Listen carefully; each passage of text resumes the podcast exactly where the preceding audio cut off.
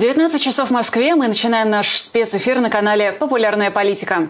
Сегодня его для вас проведем мы. Меня зовут Ирина Алиман. Меня зовут Александр Макашенец. Друзья, большое спасибо, что к нам подключились. Не забывайте подписаться, если еще не подписаны, поставить лайк этой трансляции или, если смотрите в записи этому видео, написать какой-нибудь комментарий, задать вопрос. В конце концов, мы будем активно следить за сегодняшним чатом. Ну и не забывайте, что у нас есть супер-чат, где вы можете задавать ваши платные вопросы, мы будем в конце эфира на них отвечать, а если опросы опросы, вопросы адресованы к нашим гостям, то мы будем передавать эти самые вопросы им. Так что ваша активность, соответственно, будет максимально поощряться. Ну и давайте перейдем к главным темам сегодняшнего выпуска.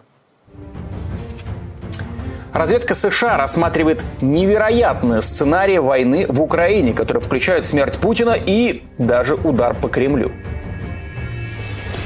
Госдума приняла поправку, позволяющую поступать на военную службу по контракту 18-летним сразу после окончания средней школы. И на Аллу Пугачеву и Кристину Арбакайте написали доносы с просьбой проверить их на предмет финансирования ВСУ. Да-да, эту формулировку мы уже все чаще слышим, и заявление на проверку подал все тот же человек, но об этом поговорим чуть-чуть попозже. Об этом поговорим действительно чуть-чуть попозже, но не только об этом. Давайте сделаем это через пару секунд.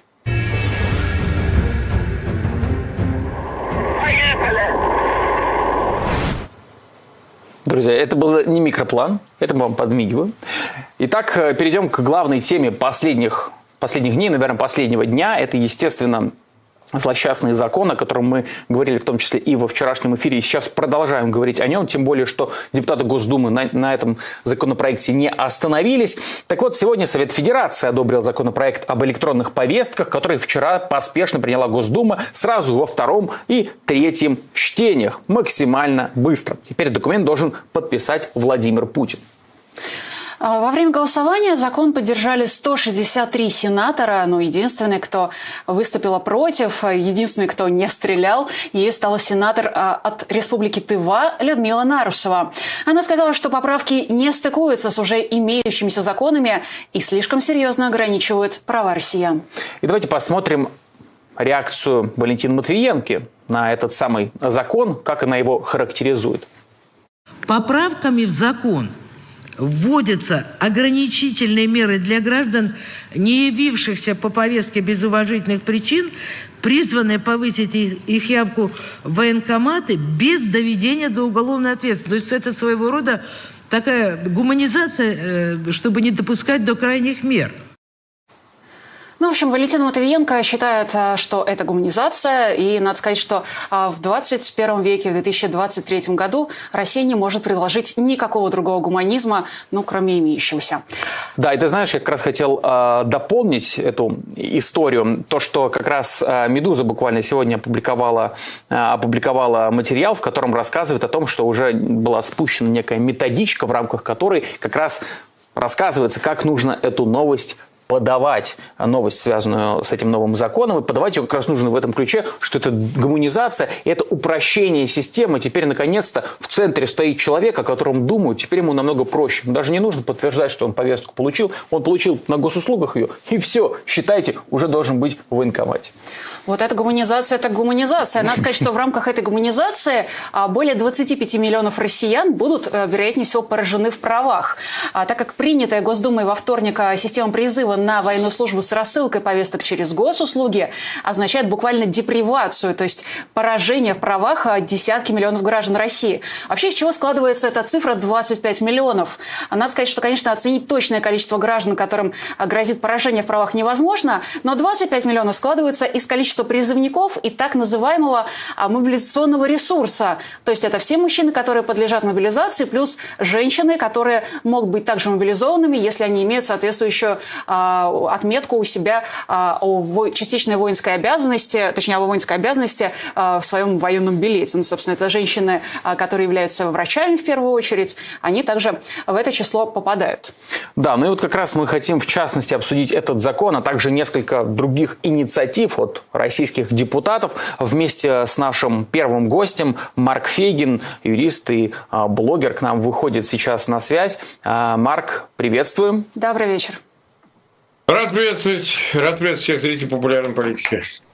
Да, Марк, ну вот хотим первый вопрос такой вводный, скажем так, э, задать. Какие у вас, как у юриста, прежде всего, вызвали чувства и эмоции этот самый законопроект и то, как он обсуждался, как он принимался? Да нет, ну ничего нового. Это все было вполне ожидаемо. А, у них есть потребность. Э, совершенно очевидно, с начала года обсуждается вторая волна мобилизации, и им нужно обеспечить ее. Э, Причем, мы понимаете, дело даже не в юридическом оформлении, вот с этим а, приравниваем документарные к виртуальной повестке, это понятно, они используют платформу госуслуги, а вот мне кажется, существенным является вот эта система наказаний, преследования за уклонение от э, явки по повестке, в том числе и э, направляемые через э, вот подобные площадки, как госуслуги. Вот там уже начинается реальная, так сказать, отмена фактически конституционных прав граждан потому что, ну, она и без того известна моя позиция, я считаю, Конституция жеванная бумага абсолютно, но здесь даже без стеснений каких-то, вот они откровенно идут по пути э, фактически отмены прав, неважно, там, выезда-въезда, э, управления автотранспортом, регистрации сделок, то есть тех основных прав, без которых, ну, в общем, говорить о э, полном смысле дееспособности гражданина не приходится вообще. Потому что если ты ничего не можешь делать, ты кто? Ты как овощ живешь. Вот. А, но по сути, безусловно, это нужно ради утилизации значительной части населения, фактически отмены главного права, права на жизнь. Потому что на самом деле они не оставляют никакой возможности человеку, неважно, первой он категории, с военно-учетной специальности, второй, третий и так далее, вообще говоря, отказаться от вот этой почетной обязанности, как она раньше звучала в Конституции еще советской, перекочевав уже в нынешние путинские времена в законодательство. Но люди, вообще говоря, должны иметь возможность уклонение от этого обязательства, потому что некоторые могут политически не разделять э, цели и задачи этой так называемой специальной военной операции. Кто-то не хочет умирать, кому-то религиозные э, убеждения не позволяют. А вот повестка, она вот особенно юридически оформленная, да, приравненная через вот такую площадку, да, она же, собственно, не оставляет никаких шансов. Вы можете быть в коме, а вам пришла эта повестка, понимаете? Вот вы в коме лежите. И наступают э, сроки, по которым э, э, в отношении вас начинают действовать механизмы, там они описаны, лишение вас этих прав. Причем не суд выясняет, кто, как вы нарушили и были ли у вас возможности э, по этой повестке явиться, а фактически военком.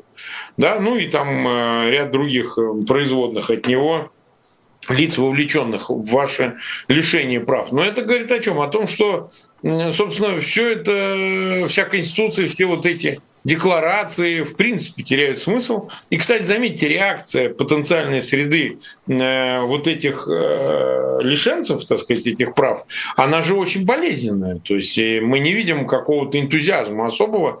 Э, я вот, знаете, такой вещь расскажу. Мне один написывает, аноним, конечно, из России, э, на канал, он говорит, ха-ха, вот я как бы за то, чтобы убивать украинцев, за то, чтобы, значит, продолжать специальную операцию, но я уже как бы мимо проскочил первого призыва, то есть вот мобилизации 21 сентября. Меня вот не, не мобилизовали, и мне вот хорошо, а ты вот дурак, и, и все вы мудаки, и так далее. Вот, я так думаю, сейчас он уже, так сказать, э, готовит э, манаточки к тому, чтобы либо сматываться, либо, либо уже готовиться туда, Вонучах, прямо на передовую, в район Бахмута или куда-то туда. Так что дело в том, что они создают ситуацию, при которой невозможно уклониться. Нет такой лазейки, понимаете? А где она? Раньше хоть э, для призывников альтернативная служба, для мобилизованных вы видели где-нибудь какой-нибудь альтернативный вариант? А я вот э, буддист или там дзен-буддист или, или кришнаит, мне оружие в руки брать нельзя. Но они даже не оставляют такой возможности. Я думаю, что мы находимся на пороге, тут ближе к лету, второй волны мобилизации. Этим все и объясняется. А, Все-таки, Марк Захарович, хочу уточнить. Как вы считаете, этот закон о так называемых об электронных повестках, он в первую очередь призван что сделать? А, наказать э, уклонистов, наказать несогласных, наказать тех, кто уехал из России, или набрать э, людей э, как раз вместо второй волны мобилизации, то есть восполнить потери на фронте? Не, конечно, второе. Восполнить потери на фронте. Вот смотрите, вот не было бы этих электронных повесток. Они же как исходят? Ну, уклонилось бы 70%, а теперь уклонится процентов 30, понимаете? То есть это вопрос просто количественный. Он имеет э, сугубо такую арифметическую природу, понимаете? Ну, то есть, грубо говоря, чем жестче меры э, карательные, да, тем ты повышаешь планку количественную этой мобилизации или призыва и так далее. То есть, условно говоря, если завтра они объявят, что за неявку по повестке мы расстреливаем, то они поднимут, так сказать, мобилизационный призыв на проценты 90-95 95. Понимаете логику? Это обычная карательная логика. Безусловно, это э, характеристика, в общем, дрейфа в сторону уже окончательно тоталитарную мы имеем дело, ну, в общем, складывающейся окончательно тоталитарной системы, вполне себе напоминающие худшие образцы еще советского периода, да, от Сталина до, э, ну, пусть даже более мягкого периода раннебрежневского. Вот, тогда уж там во второй половине 80-х все дряхлело, при, эрозия произошла уже во второй половине 80-х, но, в принципе, так сказать, э, она достаточно жесткая. Я, кстати, напомню, что в конце 70-х, вот началась афганская война в 79-м, фактически, вот этот ограниченный ограниченный контингент, но там срочники, там были срочники, призывники отправлялись э, на войну и воевали в Афганистане, вот ограниченный контингент, так называемый, именно они были как раз э, той частью, которую э, призывали. Вот я, например, в 88-м должен был бы призваться, просто тогда все полетело в тартарары, но уже война закончилась, а вот меня, например, в ВДВ приписали, ну, я сидел, ждал. Но уже началось черти что, и как бы уже не до того было, и, так сказать, я поступил в университет. А в принципе, мои сверстники, вот некоторые серьезно обсуждают, те, кто на два года моложе был, попали как раз э, некоторые уже наконец э, афганской даже войны их отправляли на два класса, меня постарше люди, на три класса. Вот. То есть сейчас они создают условия, при которых уклониться нельзя, и они поднимают цифру э, этой биомассы, которая будет швырнута, ну, ее кинута на фронт, безусловно. А, э, а давайте вот так рассудим. Вот начиная с 21 сентября, когда прошла первая волна мобилизации, вы, вообще говоря, много вот кто-то видит результатов ее. Чего достигнуто-то? То есть совершенно очевидно, они протестировали ситуацию, они поняли, что силами, средствами, которые у них накоплены были к этому моменту, цели и задач, которые ставились перед э, э, этой мобилизацией, достигнуты не было. Значит, им надо кратно больше. И поэтому, конечно, все эти меры направлены на то, чтобы увеличить число личного состава вооруженных сил, которые сражаются в рамках специальной военной операции, так называемой. Я думаю, именно это. Марк, еще тогда один вопрос. Э, депутат Госдумы уже сегодня Олег Нилов призвал ввести э, военный налог во время спецоперации. Как он сказал, ну буквально по тысяче или по две тысячи человека взять. Э, я даже хочу его процитировать. Он сказал следующее. Это что, невозможные какие-то траты? Понятно, цепсошная аудитория сейчас опять набросится на меня. Но я обращаюсь не к ним, это сказал буквально это Олег Нилов. А, между тем, депутат Журавлев еще всем известный любитель, прости, да, черепах, а, внес в Госдуму про, да, проект о пожизненном лишении права занимать должности на госслужбе за уклонение от призыва. Как вы думаете, с чем связана такая инициативность? Они начали выслуживаться или там как-то, не знаю, с помощью этого закона они поняли, что сейчас вот можно все что угодно предлагать? Да все вместе, вы знаете, и выслуживаются. Вы посмотрите на этого Нилова. Отожрал рожу, а что он не на фронте, а что дети его не на фронте? Ну, простой же вопрос. Ровно так же обыватели адресуют. А почему, говорит, на нас это все? Да, совершенно очевидно, что э, детишечки вон э, всяких, всяких от пропагандистов до чиновников, они как-то и не ограничены будут во выезде. И право управления в транспортных средствах, да и повесток они не получат. То есть, ну, совершенно очевидно проводится ясно Эм, поляризация общественная, сословная, если хотите, при которой все вот эти налоги там по тысяче заплати, пожизненные лишения, это будет на чужих, а на своих-то, конечно же, не. Они-то вполне себе устроятся. Поэтому эти меры, они идут как бы дальше, они и будут идти дальше. Они же дойдут до увеличения сроков наказания за уклонение, уголовной ответственности за уклонение от мобилизации. Они, безусловно, вернутся и к смертной казни. Ну, какой какой-то период нужно. Они как-то э, проходят какие-то промежуточные точки, но финальная именно такая. Понимаете? Потому что э, если уж лишать права на жизнь, ну, как говорится, то уж по полной, понимаете, уже не, не без оглядки, не рефлексируя, понимаете? И поэтому все эти Ниловы, все эти Журавлевы, они просто, ну как, род власти. Они озвучивают то, что обсуждается в кабинетах повыше. Они радикальнее, пожестче это формулируют, но в принципе, вот судите сами, вот налоги. Они же на РСПП выступали, вот этот съезд был, где Хан присутствовал, вся вот эта публика. Они же обсуждают эти 300 миллиардов, которые они с бизнеса хотят шкуркой снять. И те вроде не отказывают, понимают, что это деньги на войну, но они говорят, это не само налогообложение должно быть, а вы с нас, пожалуйста, снимите, чтобы мы потом где-то показывали, что мы не сами на войну деньги давали, на, нас заставили. Понимаете? Так и тут э, вот с этими налогами добровольно хоть один нормальный человек тысячу рублей сдаст, вот в России, даже вата, вот самые поддерживающие эту так называемое СВО, хоть один сдаст, хоть а, не то что тысячу, сто рублей сдаст, что-то не видно такого большого энтузиазма. Ну, учитывая ну, и социальные... Говоря уже о том, что да, в России который год падают э, зарплаты и, собственно, доходы граждан, поэтому да. э, даже 100 рублей, мне кажется, это достаточно серьезно. Э, Марк Захарович, последний вопрос вам задам. Он такой, Давай. знаете, скорее коллективный, э, причем он складывается из э, сообщений в нашем чате. Очень многие обращаются к вам с просьбой дать какую-то рекомендацию и совет э, тем, кто, может быть, не да. может уехать из России, и заодно тем, э, кто сейчас сомневается, стоит уезжать или нет. Что вы по этому поводу да. думаете?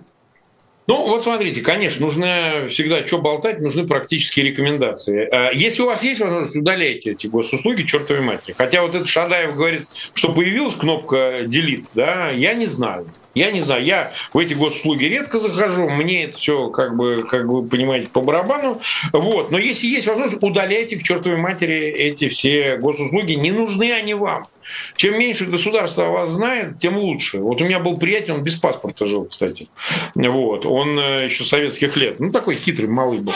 А вот. Чем меньше вас фиксирует государство, тем тяжелее ему до вас дотянуться. Второе. Если приходят повестки, хоть даже если вот у вас через госуслуги, никуда не ходите. Конечно же, не ходите. Вот. А, если вы пойдете, это дорога в один конец. Да, у вас останутся права, я имею в виду водительские или там, не знаю, право выезда из страны, но вы окончательно увязнете, потому что из военкомата вы уже не выйдете просто так. Ищите способы изображать, что вы больны. Если есть возможность все-таки уехать из страны, покинуть ее, и вы понимаете, что вы попадаете в эту первую категорию, свою учетную специальность, снимайте ее и уезжайте. Продавайте, уезжайте. Ну, а если нет, все остальное уже как бы ваше решение, так сказать. Потому что мне вот, например, написывают иногда люди, которые вот, часть из них пишут, ой, Марк Захарович, скажи, куда денег отослать. Вот ты сказал, снимайте, а я еще до войны всем говорил. Я вот плюнул на все, бросил бросил и бизнес, и все, взял жену, ребенка, и такой я, говорит, счастливый. Ну, там работаю, денежки, но я вот просто счастливый, потому что мне ничего не надо. А есть и те, которые говорят, не послушался Фейгина, да, остался, думал, мимо меня пронесет, а не пронесло. Да, значит, загробастали меня. Вот. И я вот э, между жду ротации и так далее. Так что я бы сказал решать каждому самому, но никогда не делайте ничего, что требует от вас государство. Просто никогда. Иначе угодите в беду. Мне кажется, это золотые слова, которые сейчас а, каждый должен себе где-нибудь написать и никогда не забывать. Да, мы, кстати, к этой мысли будем э, возвращаться. Марк, спасибо вам большое, что к нашему эфиру подключились. А к мысли по поводу недоверия к государству мы обязательно еще поговорим, в частности, с Яном Матвеевым, военным аналитиком. Ну, там уже будет более понятен ракурс. И вот, кстати, есть даже за последние дни сформировался целый образ человека, представляющего государство, который еще вчера говорил одно, а уже сегодня говорит абсолютно противоположное. Речь, конечно же, про Картополова. У нас есть а, отдельный материал, который касается этого блестящего человека. Мы подготовили его профайл. Андрей Картополов стал настоящим отцом нового витка мобилизации. Набор людей на призыв. Накануне именно он инициировал в Госдуме законопроект о том, чтобы забирать в армию всех без разбора, чтобы от повестки было скрыться невозможно. Но нам Картополов был известен и раньше. Дмитрий Низовцев напомнил обо всех его сомнительных заслугах. Давайте смотреть, что же это за заслуги в нашем материале.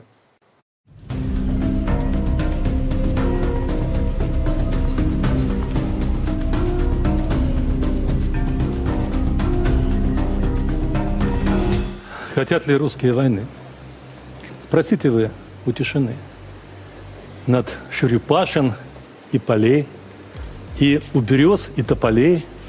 Спросите вы у тех солдат, что под березами лежат.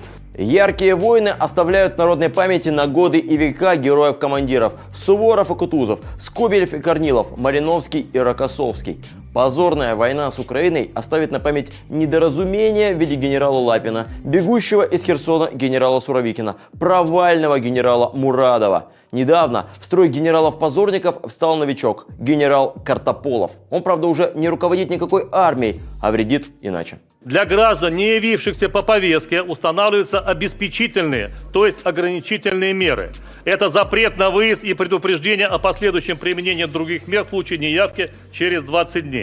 Генерал Андрей Картополов был одним из инициаторов по-настоящему людоедских изменений в законодательство о призыве в армию. Если коротко, то теперь повестка считается полученной примерно тогда, когда она отправлена. Причем потенциальный призывник может даже не знать, что он что-то получил. Не откликнулся на повестку, лишаешься всего, включая право водить машину и счета в банке.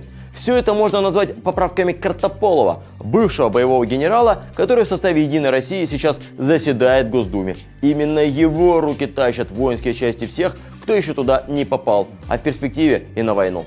Потому что если гражданин в ходе призывной кампании не получил повестку по любой причине – Уехал он на рыбалку, в гости кому-то, не уведомил никого. Но он в следующий призыв должен сам прийти в течение двух недель в военкомат и спросить, а не зачем повестку-то присылали? Новая знаменитость для всей страны – это старый знакомый Фонда борьбы с коррупцией. Работая в Министерстве обороны, Картополов затащил в армию двух моих коллег – Руслана Шавединова и Артема Ионова. Работая в Министерстве обороны, Картополов даже не особенно скрывал, что лично контролирует отправку сотрудников ФБК в самые далекие войска воинской части России. Так Шавединов оказался на Новой Земле, а Ионов на Чукотке. Картополов это был человек, который на протяжении всего моего года нахождения на Новой Земле э, координировал все, что там со мной было, переезды мои из одной части в другую, ухудшение моих условий, лишение меня мобильной связи. Все проходило через него, о чем сами офицеры мне охотно рассказывали, и потом это подтвердилось уже и в моих судебных заседаниях, и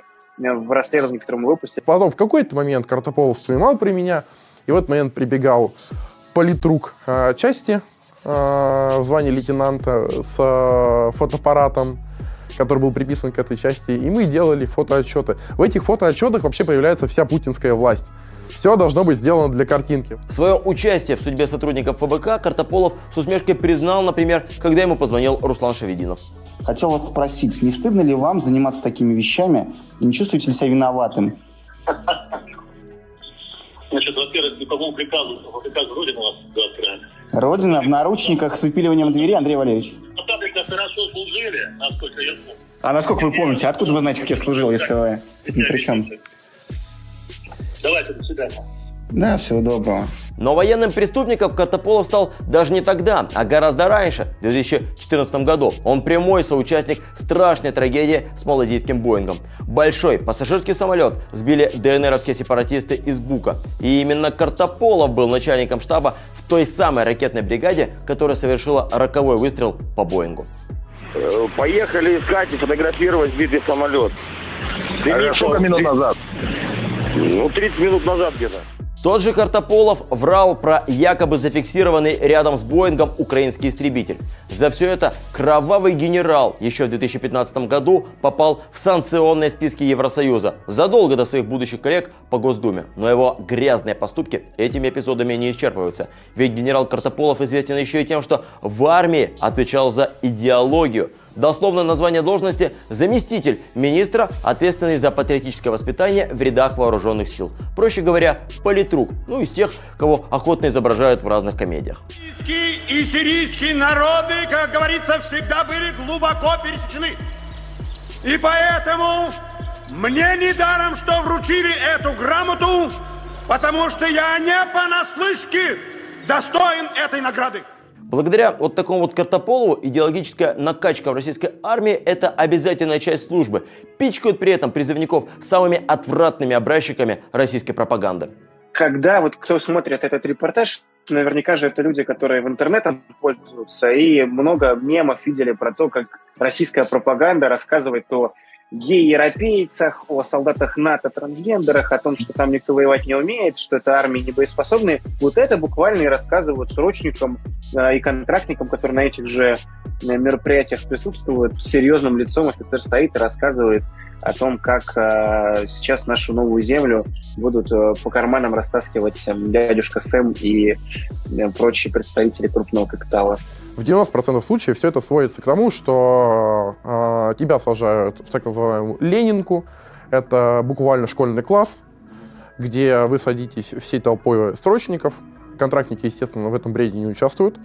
Э, и занимаетесь тем, что слушаете, как э, лейтенант после учебки рассказывает вам про то, какие американцы Обязательно к просмотру в российской армии, например, программа Бесогон Никиты Михалкова, которого Картопола, к слову, очень уважает. Этот невероятный сгусток конспирологии, который крутится на канале «Россия», приходится смотреть всем военнослужащим регулярно. И только представьте, как это происходит. Много букв, много букв. Не хочется буковы читать. Картинки лучше глядеть, какие буковы читать. Ништяк. Понятно, что такие рекомендации тоже не проходят мимо самого Картополова, человека, мягко говоря, не самого умного. Что надо убрать всех ЛГБТшников со сцены. Я считаю, что надо убрать их еще и с телеэкрана, с киноэкрана, отовсюду. То, что у Картопола вот такие вот фашистские взгляды, оно и неудивительно, ведь сам он как святыню почитает фуражку Адольфа Гитлера. Она хранится на почетном месте в храме Минобороны в Подмосковье. Картополов лично курировал его постройку, в том числе создание мозаики со Сталином, ведь, дословно, Иосиф Виссарионович – это наш верховный главнокомандующий. По вашему мнению, вот под какую песню лучше всего маршируют строем?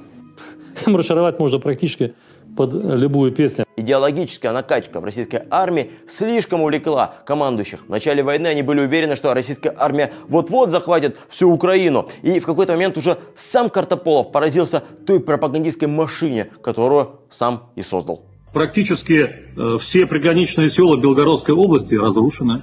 Но мы узнаем об этом от кого угодно, от губернатора, от э, руководителей и владельцев телеграм-каналов, от наших военкоров, а больше ни от кого.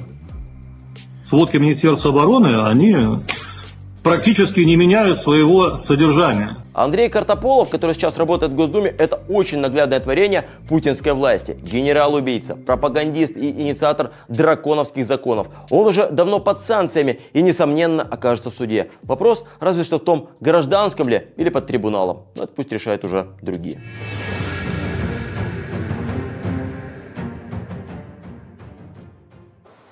Спасибо Дмитрию Низовцеву за этот материал. Друзья, можете поставить лайк, если вам понравился репортаж. По-моему, он получился отличным. Много чего любопытного об этом самом Картополове мы узнали.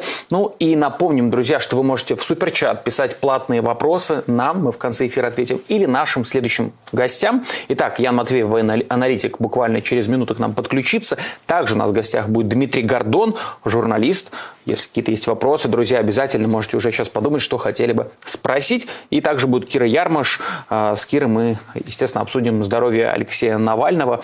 Обязательно будем эти темы обсуждать. Ну и вы тоже можете какие-то свои вопросы прописывать. Ну и пока продолжаем обсуждать э, закон о так называемых э, электронных повестках, также известный на самом деле как закон о поражении в правах э, россиян. Тут есть некоторое обновление, точнее пояснение. А, дело в том, что сегодня руководитель Министерства цифрового развития Макс Максут Шадаев дал разъяснение а, по поводу этого закона и а, отметил, что цифровой реестр воинского учета а, в полном объеме запустят только к осеннему призыву. И мне кажется, в этот момент многие и наши зрители, и вообще многие россияне, наверное, несколько расслабились и выдохнули с облегчением. Вроде как до осеннего призыва еще есть время, но все не так, как говорится, однозначно. Дело в том, что на самом деле цифровизация э, военкоматов, она началась э, далеко не сегодня и даже не вчера. Она началась еще в ноябре прошлого года, 25 ноября Владимир Путин подписал указ, который постановляет собирать информацию о потенциальных мобилизованных призывниках и, в принципе, сформировать такой государственный информационный ресурс со всеми данными, и данные эти будут стекаться ото всех ведомств, включая там МВД, МЧС, Министерство по налогообложению, точнее ФНС, ФСИН и самые разные другие организации, которые должны с этим реестром, как раз-таки персональными данными граждан, делиться. То есть, по сути, этот один большой реестр начал формироваться еще тогда, полгода назад. Поэтому, вероятнее всего, такого формирования этого реестра с того дня, как закон вступит в силу, в принципе, до вступления в силу ему осталась только подпись Владимира Путина и публикация, скорее всего, формирование этого реестра не начнется с нуля. К нему уже, вероятнее всего, подготовлены определенные данные, уже подготовлена почва, как минимум этот самый указ Владимира Путина. Но так это или нет, мы спросим нашего следующего гостя. К нам уже подключается военный аналитик Ян Матвеев. Ян, привет. Добрый вечер. Ян, хочу спросить тебя как раз про э, этот комментарий э, Максута Шадаева о том, что э, цифровой реестр запустится только к осеннему призыву, и э, закон, э, точнее указ Владимира Путина от ноября прошлого года. Как ты считаешь, есть ли у россиян, которые могут попасть под мобилизацию время до осеннего призыва, или действительно почва к формированию этого реестра уже подготовлена? Ну, тут э, мы должны заметить, что весь этот, э, все эти поправки принимали в большой спешке, как сами депутаты признались, что им даже не дали особо прочитать эти поправки, и за один день их приняли во всех трех чтениях. Ну и возникает вопрос, э, зачем такая спешка? Э, тут два варианта. Либо нужно срочно использовать, э, либо чтобы действительно никто не мог прочитать, никаких возмущений, скажем так, не возникло. Ну или оба, обе причины сразу. Но, на мой взгляд, все равно эта спешка скорее вызвана необходимостью, то есть они действительно нужно было побыстрее принять закон, э, потому что даже если бы они на этом начали его объяснять, читать, обсуждать, все равно решение вынесли бы то, которое нужно э, Кремлю, Путину, это бы ничего бы не изменило. Э, и, и вряд ли они этого прям боялись. Поэтому, ну, естественно, не стоит верить тому, что все это принимается только аж к осеннему призыву. Зачем тогда сейчас это делать срочно? Вроде Госдума никакие там каникулы не уходят, даже майские праздники вроде еще не совсем скоро. Ну, уж там пару-тройку заседаний-то могли бы пообсуждать, по идее. Никаких проблем нет с этим. Но вот э, приняли срочно.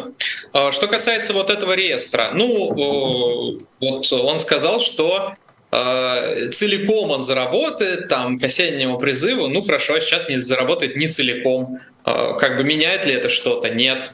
Э, есть ли в госуслугах аккаунты у российских мужчин, которые подлежат призыву? Ну, конечно, есть в большом количестве. Соответственно, им может прийти, прийти все вот эти электронные повестки. Понятное дело, что если говорить о, там, о суперполном рейтинге, что о, этом, о суперполном вот этом вот а, ну, в общем, списке, да, забыл слово, вот этом списке людей, то, конечно, наверное, собирать его придется долго, уточнять все эти данные. Но, опять-таки, по мобилизации в прошлый раз набирали 300 тысяч человек, но захотят сейчас 300 тысяч набрать. Но наверняка данные на 300 тысяч уж точно э, есть. Поэтому, конечно, людям, э, мужчинам, которые могут попасть под мобилизацию, могут попасть под какой-либо призыв, э, нужно быть э, озабоченными этим вопросом, нужно внимательно следить за всеми новостями и предпринимать меры, которые они могут предпринять, чтобы от этого, естественно, защититься.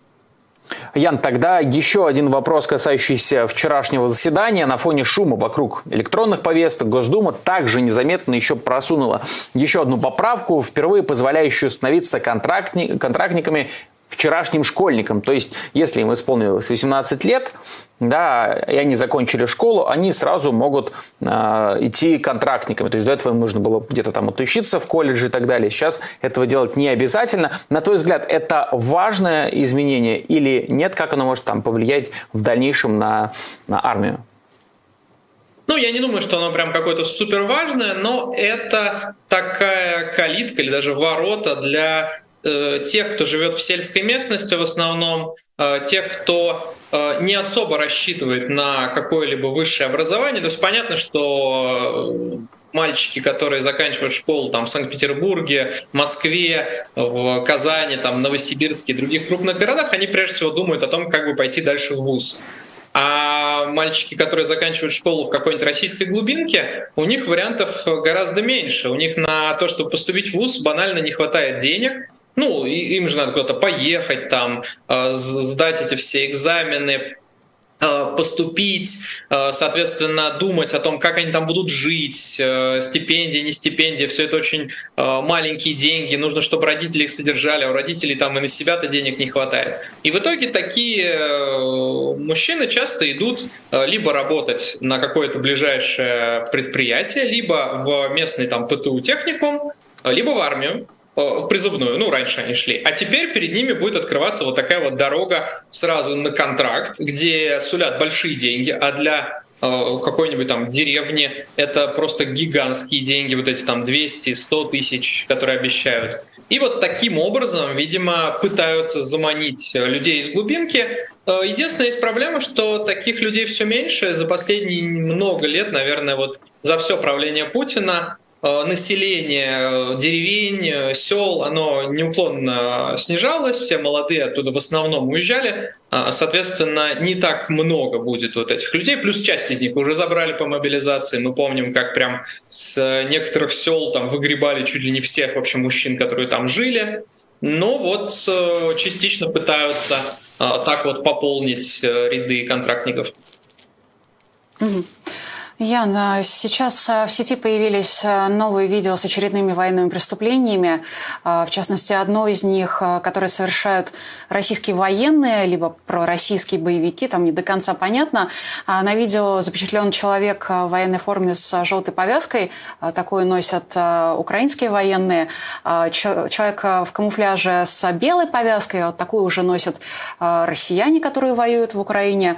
Отрезают голову этому самому украинскому военному военнопленному. Понятно, что по этическим соображениям мы не можем показывать это видео, но и не сказать о нем тоже не можем. Более того, а, сегодня появилось еще одно видео с эм, двумя обезглавленными бойцами ВСУ. Оно, вероятнее всего, снято относительно недавно под Бахмутом. А, на нем а, видно подбитый БТР и два обезглавленных трупа. Скажи, пожалуйста, удалось ли эти видео верифицировать? Что тебе об этом известно? По поводу нового видео, я только слышал про него, не смотрел еще.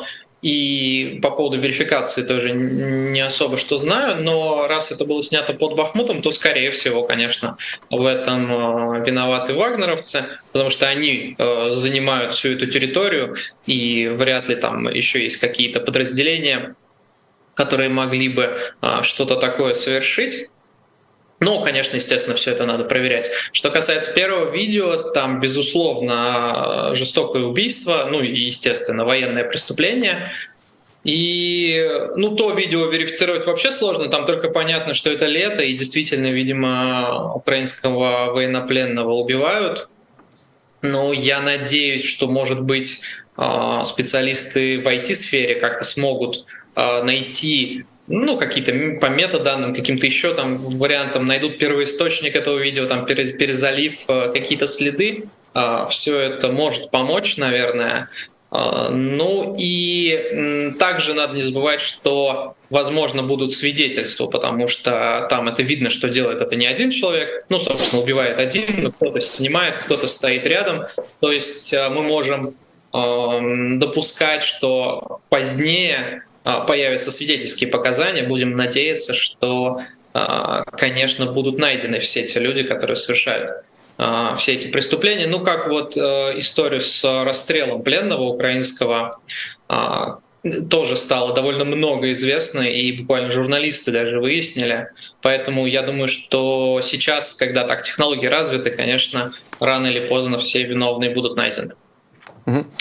Ян, также издание The Washington Post пишет, что Украина отложила контрнаступление из-за погоды, медленных поставок вооружения, нехватки боеприпасов и утечки секретных документов Пентагона. Вот, собственно, статью, тут э, заголовок самой статьи, он немножко не соответствует, но это то, что внутри статьи такие выводы можно сделать. Насколько вот то, что я перечислил, сходится и с твоими наблюдениями? Ну, э, если бы у меня были какие-то точные данные или прямо а, определенные наблюдения насчет э, украинского контрнаступления, наверное, это было бы очень плохое контрнаступление.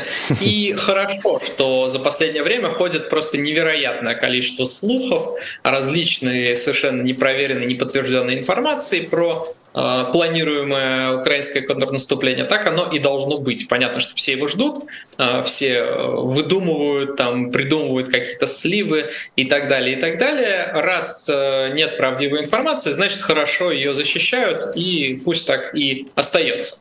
Что касается вот этой статьи, ну, действительно, насчет погоды не уверен, потому что погода сейчас, ну, обычная, весенняя, и в целом, ну вот э, последние разы, когда э, какие-то оценки звучали, это был где-то конец э, апреля, начало мая для этого наступления, как раз еще суше станет, вполне пригодна уже погода для таких действий. Встает большой проблемой, конечно, поставка боеприпасов, потому что для контрнаступления нужно огромное количество снарядов, и если их не накопить, то рассчитывать на поставки уже во время наступления это очень опасно. И, естественно, украинские войска должны собирать их где-то, и, видимо, они рассчитывали на чуть больше вовлечения а, и европейских стран, и США, но, возможно, они не, не смогли поставить столько, сколько нужно. И тут еще а, защита Бахмута, оборона Бахмута могла а, так вот немножко встать боком, потому что казалось уже, что битва завершается, и вагнеровцы не будут дальше прорываться, они остановлены. И все это привело бы к такой небольшой заморозке, и, соответственно, украинские войска тратили бы меньше снарядов а, под Бахмутом. Ну а так как а, все активизировалось, все российские части прорываются дальше, то и снарядов приходится тратить больше, возможно, туда и пошли некоторые резервы, и это все так вот немножко негативно влияет. Но в любом случае, судя по всему, э, завершение битвы за Бахмут довольно скоро, и украинские войска получат возможность э, уже направлять снаряды к себе в запас именно для большого контрнаступления. Угу. Ян, ну в продолжение этой темы, и кроме того, раз уж ты уже упомянул про сливы и утечки, то, конечно, не могу тебя не спросить о том, что, а, как мы теперь узнали, разведка Минобороны США рассматривала четыре сценария развития событий войны в Украине. И вот журналисты «Нью-Йорк Таймс» в этой самой утечке а, Пентагона нашли как раз несколько вариантов. Один из самых интересных, на мой взгляд, это удар по Кремлю. А, Причем, что именно подразумевается под ударом по Кремлю, непонятно. То ли атака на сам Кремль, то есть на объект, либо удар по Москве в принципе. Но я все-таки хочу тебя спросить, как у военного аналитика, а, возможно ли это сделать со стороны Украины теми а, ресурсами, которые у Украины сейчас имеются или которые будут поставлены в ближайшее время? То есть это в принципе возможно? В принципе, возможно. Ну, естественно, если мы говорим о беспилотнике, не, не, наверное, не будем размышлять о каких-то э, террористических методах, вроде там начинить взрывчаткой «Жигули» и э, отправить, да, нажать на газ и послать в ворота Кремля. Это, наверное, не стоит рассматривать. Но что касается беспилотников, конечно, самый такой э, Правдоподобный вариант — это запуск беспилотника с близкого расстояния, то есть непосредственно из Москвы, небольшой дрон э, с какой-нибудь взрывчаткой, просто показательно, условно врезаться в Спасскую башню, небольшой взрыв, э, красивые там видео, фото, которые все будут распространять весь мир. Uh, Ну, второй вариант — это беспилотник, который долетит с территории Украины. Мы видели, что несколько дронов уже подлетали к Москве, плюс мы не знаем, может быть, какому-то разведывательному дрону удалось долететь и до Москвы, его просто не сбили, поэтому мы про него ничего не, не в курсе. А, ну вот, наверное, это такие два самых подходящих варианта. Вряд ли какие-то ракеты украинские могут долететь. Ну вот если э, дрон э, Ту-141 «Стриж» не считать ракеты, то вот кроме него, наверное, ничего больше не долетит. Ну, самолеты тоже я совершенно исключаю. Уж вряд ли самолеты к Москве подпустит даже дырявое российское ПВО. Спасибо, Ян, что нашел время, вышел к нам в эфир и ответил на все наши вопросы. С нами на связи был военный аналитик Ян Матвеев. Но мы продолжаем а, тему возможных сценариев, так называемых непредсказуемых, а, сценариев, которые рассматривала разведка Минобороны США и то, о чем мы узнали из а, недавней утечки из Пентагона. Итак, один сценарий мы уже обсудили с точки зрения того, возможно это или невозможно, реализуемо или нет, чем и как. И теперь мы знаем, что если это случится, то это будет в результате атаки дронов. Но давайте посмотрим, какие еще сценарии рассматривались. Ну, в частности, американские военные сделали анализ анализ возможных последствий. А далее перечисляю версии. Смерти Владимира Путина, но не указано по каким причинам. Смерти Владимира Зеленского, опять же, не указано в результате чего. Смена руководства российской армии и вот как раз-таки этого самого удара по Кремлю. Ну, кстати, я вполне допускаю, что это не какая-то выдумка, потому что, ну, вообще это нормально, если в каком-то важном ведомстве рассматривают все сценарии. Я думаю, там многие, в том числе и в разведках, люди, начитавшиеся различных книг про черных лебедей, они понимают, что нужно и такие фантастические сценарии тоже продумывать и какую-то программу действий иметь. Поэтому, ну, честно говоря, тут ничего подозрительного я не вижу. И несмотря на вот эти громкие заголовки, я вполне допускаю, что какой-то план действий на случай чего действительно продуман и американской разведкой, и вообще разведками других стран. Я предполагаю, что даже российская разведка и ФСБ точно так же такие варианты прописывают. Я боюсь, что они не рассматривают э, негативные для них варианты развития, потому что э, даже российская разведка и э, все остальные силовики, спецслужбисты, э, кажется, до сих пор пребывают э, в иллюзиях о том, что все э, у них получится, всех победят. Киев за три дня уже, вероятно, захватили, как нам тут рассказывала Маргарита Симоньян, э, будучи на шоу у Соловьева.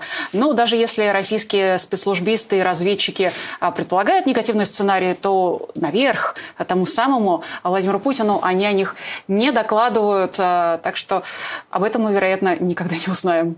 Ну, а, слушай, а вот если подумать, они же думают, что можно там с помощью оранжевой революции свергнуть целого Владимира Путина. Это, очевидно, негативный сценарий. Или, что с помощью пропаганды ЛГБТ можно уничтожить демографию, хотя сам Владимир Путин просто блестяще справляется с этим, уничтожить демографию, развратить общество, превратить людей в каких-то, не знаю, извращенцев. Ну, тоже довольно негативный сценарий, который, уж не знаю, насколько искренне, но спецслужбисты тоже рассматривают. Ну, то есть ты серьезно считаешь, что они опасаются того, что скрепы будут э, согнуты, погнуты, разломаны. Ну, вот вопрос, насколько они искренне дос, в этом. доступах предотвратить. Mm.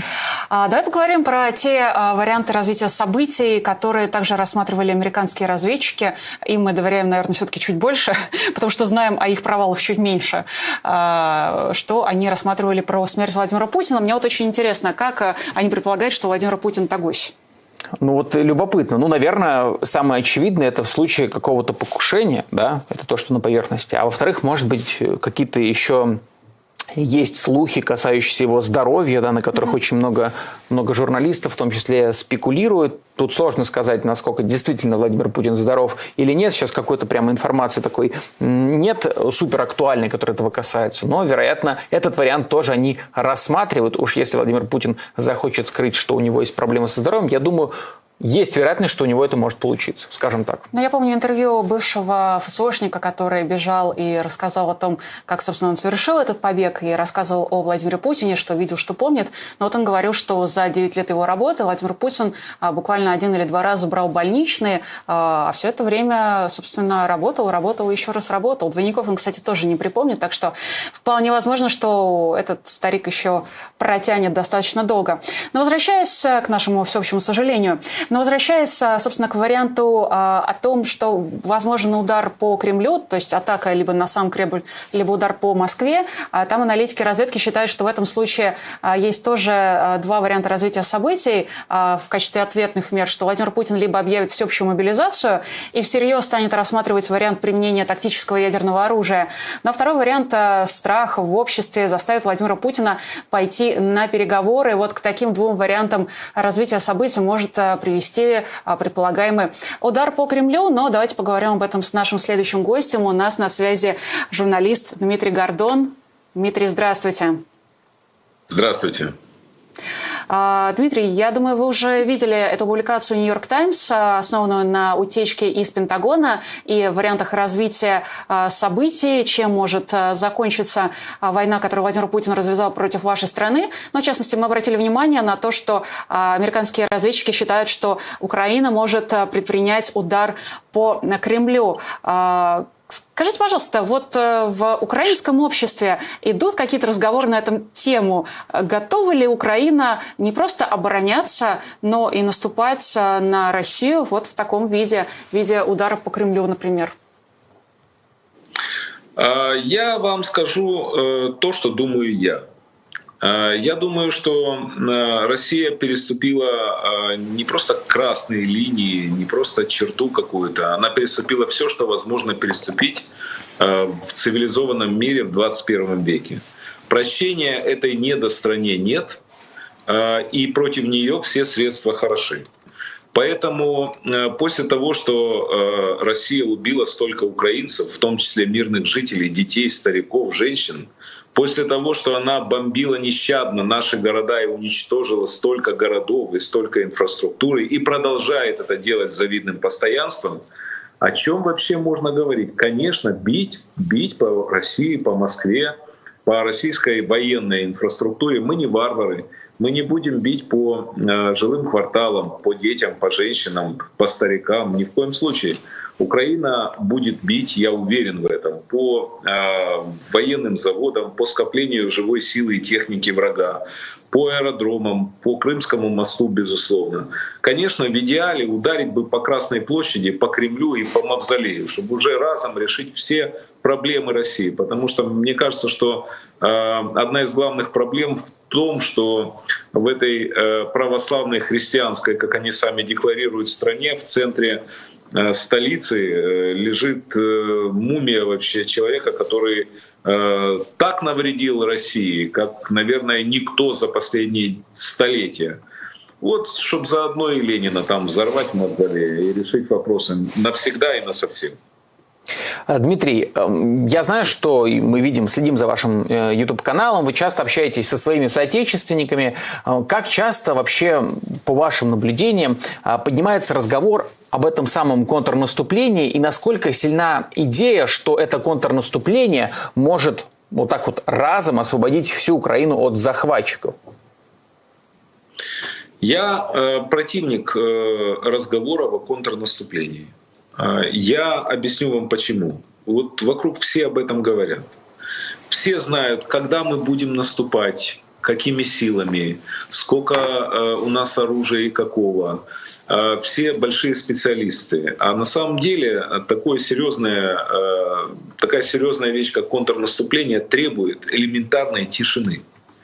Э, у нас очень хорошие генералы, очень хорошие Э, верховный командующий, главнокомандующий наш, я имею в виду генерала Залужного, э, у нас замечательные воины, и поэтому я считаю, что наше военное командование э, в вместе с нашими западными партнерами, американскими, британскими и так далее, польскими, четко определит и время контрнаступления, и место, и силы, которые будут в этом участвовать. Вот я приверженец того, что надо соблюдать вот тишину, и я нашим говорю тоже э, высоко поставленным нашим политикам и военным, которые любят поговорить об этом, ребята, тихонько, тихонько. Придет время, сделайте, поговорим потом.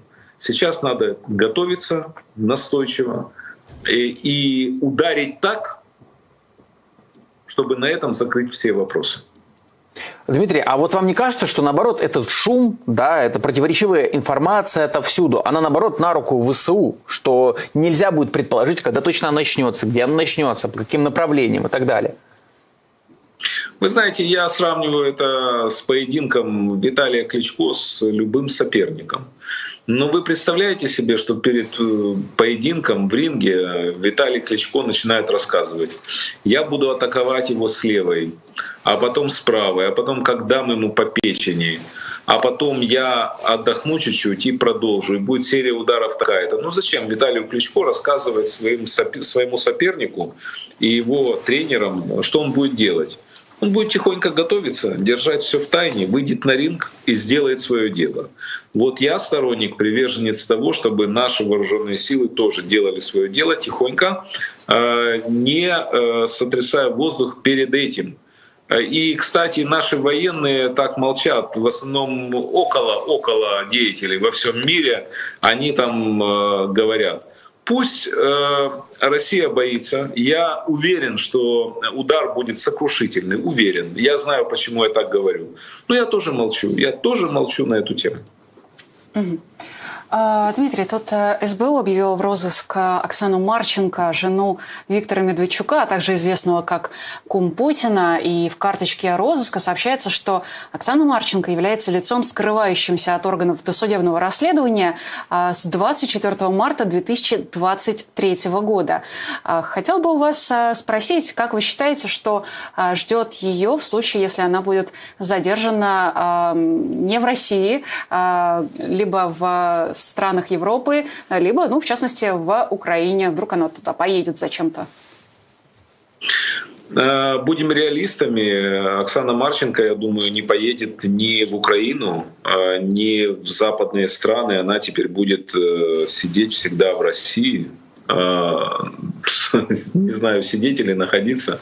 Она будет находиться в России – но я думаю, что ее ждет впереди счастливое будущее, потому что она будет э, богатой вдовой.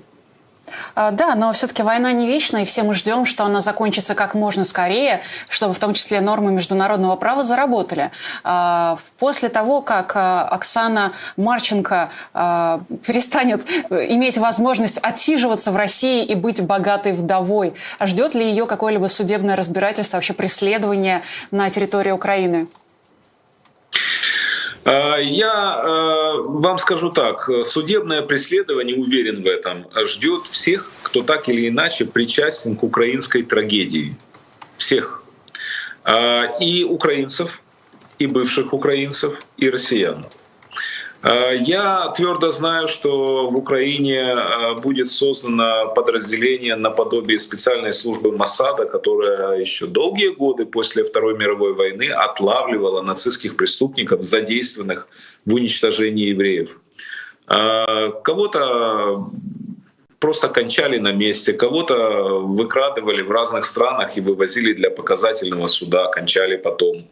А, я уверен, что то же самое будет делать Украина в содружестве со своими западными партнерами. Я уверен, что будут найдены и привлечены к судебной ответственности все лица, как украинцы, так и не украинцы, которые виновны, повторяю, в украинской трагедии 21 века. А, Дмитрий, тогда еще один вопрос. Э, простите, что мы переключимся немножко на другую тему, но Пожалуйста. мне показалось очень уместно э, этот вопрос вам задать. А, Налу Пугачеву тут недавно написали донос в Генпрокуратуру. Ее обвиняют в финансировании ВСУ. А, и вот э, я подумал, что любопытно было бы узнать следующее. Если бы вам вот сейчас дали бы возможность задать Алле Борисовне, а я уверен, что вы не раз пытались записать с ней интервью, вот если вам дали возможность задать ей всего один вопрос, какой бы вопрос ей задали? Я очень уважаю Аллу Борисовну, очень люблю ее. Это моя э, жизнь, это мое детство, моя юность, хочется сказать, и мои университеты тоже.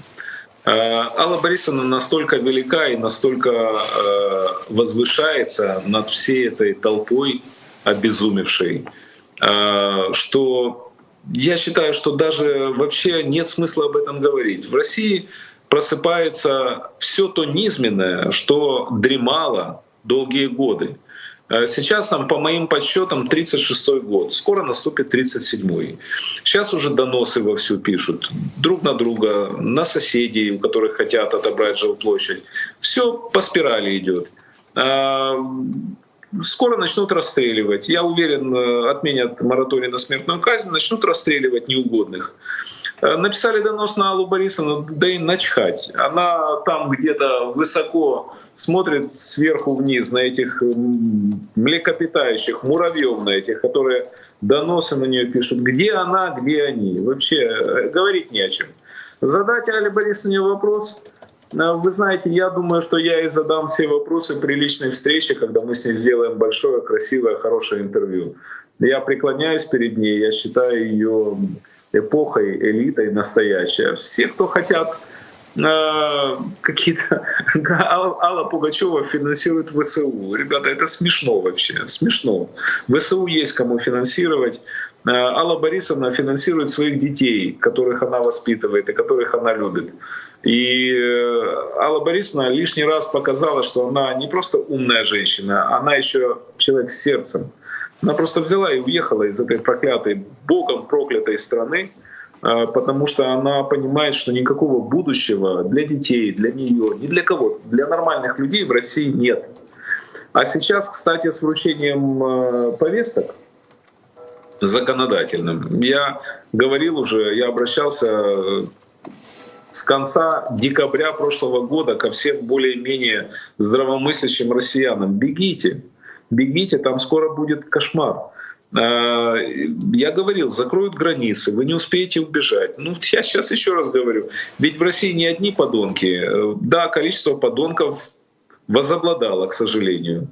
Но все равно есть определенное количество умных, нормальных, просветленных людей, а, которым можно только посочувствовать, что они оказались в этой Э, кошмарной стране. Так вот я хочу им сказать, убегайте, пока не поздно. Завтра захлопнется занавес железный. Не успеете. Счастливы те, кто убежали из Советской России э, до 24 года. И глубоко несчастливы оказались те, кто в ней остались. Дмитрий, спасибо большое, что вы обращаетесь а, к россиянам, которые остаются в России или не могут уехать из России. А, спасибо за ваше сочувствие. Я только могу представить, а, сколько сил у вас, как у украинца, нужно иметь, чтобы продолжать испытывать его к россиянам и отделять россиян от государства. Но вот я хочу, кстати, тему, которую уже мой коллега затронул, немножечко развить. Дело в том, что не только на Аллу Борисовну написали донос с требованием проверить ее из-за якобы финансирования ею СБУ. А, аналогичный донос написан на ее дочь Кристину Арбакайте и старшего сына Арбакайте Никиту Преснякова. Более того, буквально на а, этой неделе и на прошлой неделе а, требования проверить на предмет финансирования ВСУ поступили в адрес Валерия Меладзе и Софии Ротару. Вот уж казалось бы. Как вы считаете, почему российская власть и доносчики, которые, к сожалению, имеют место а, в составе этой самой власти, да и просто среди активистов.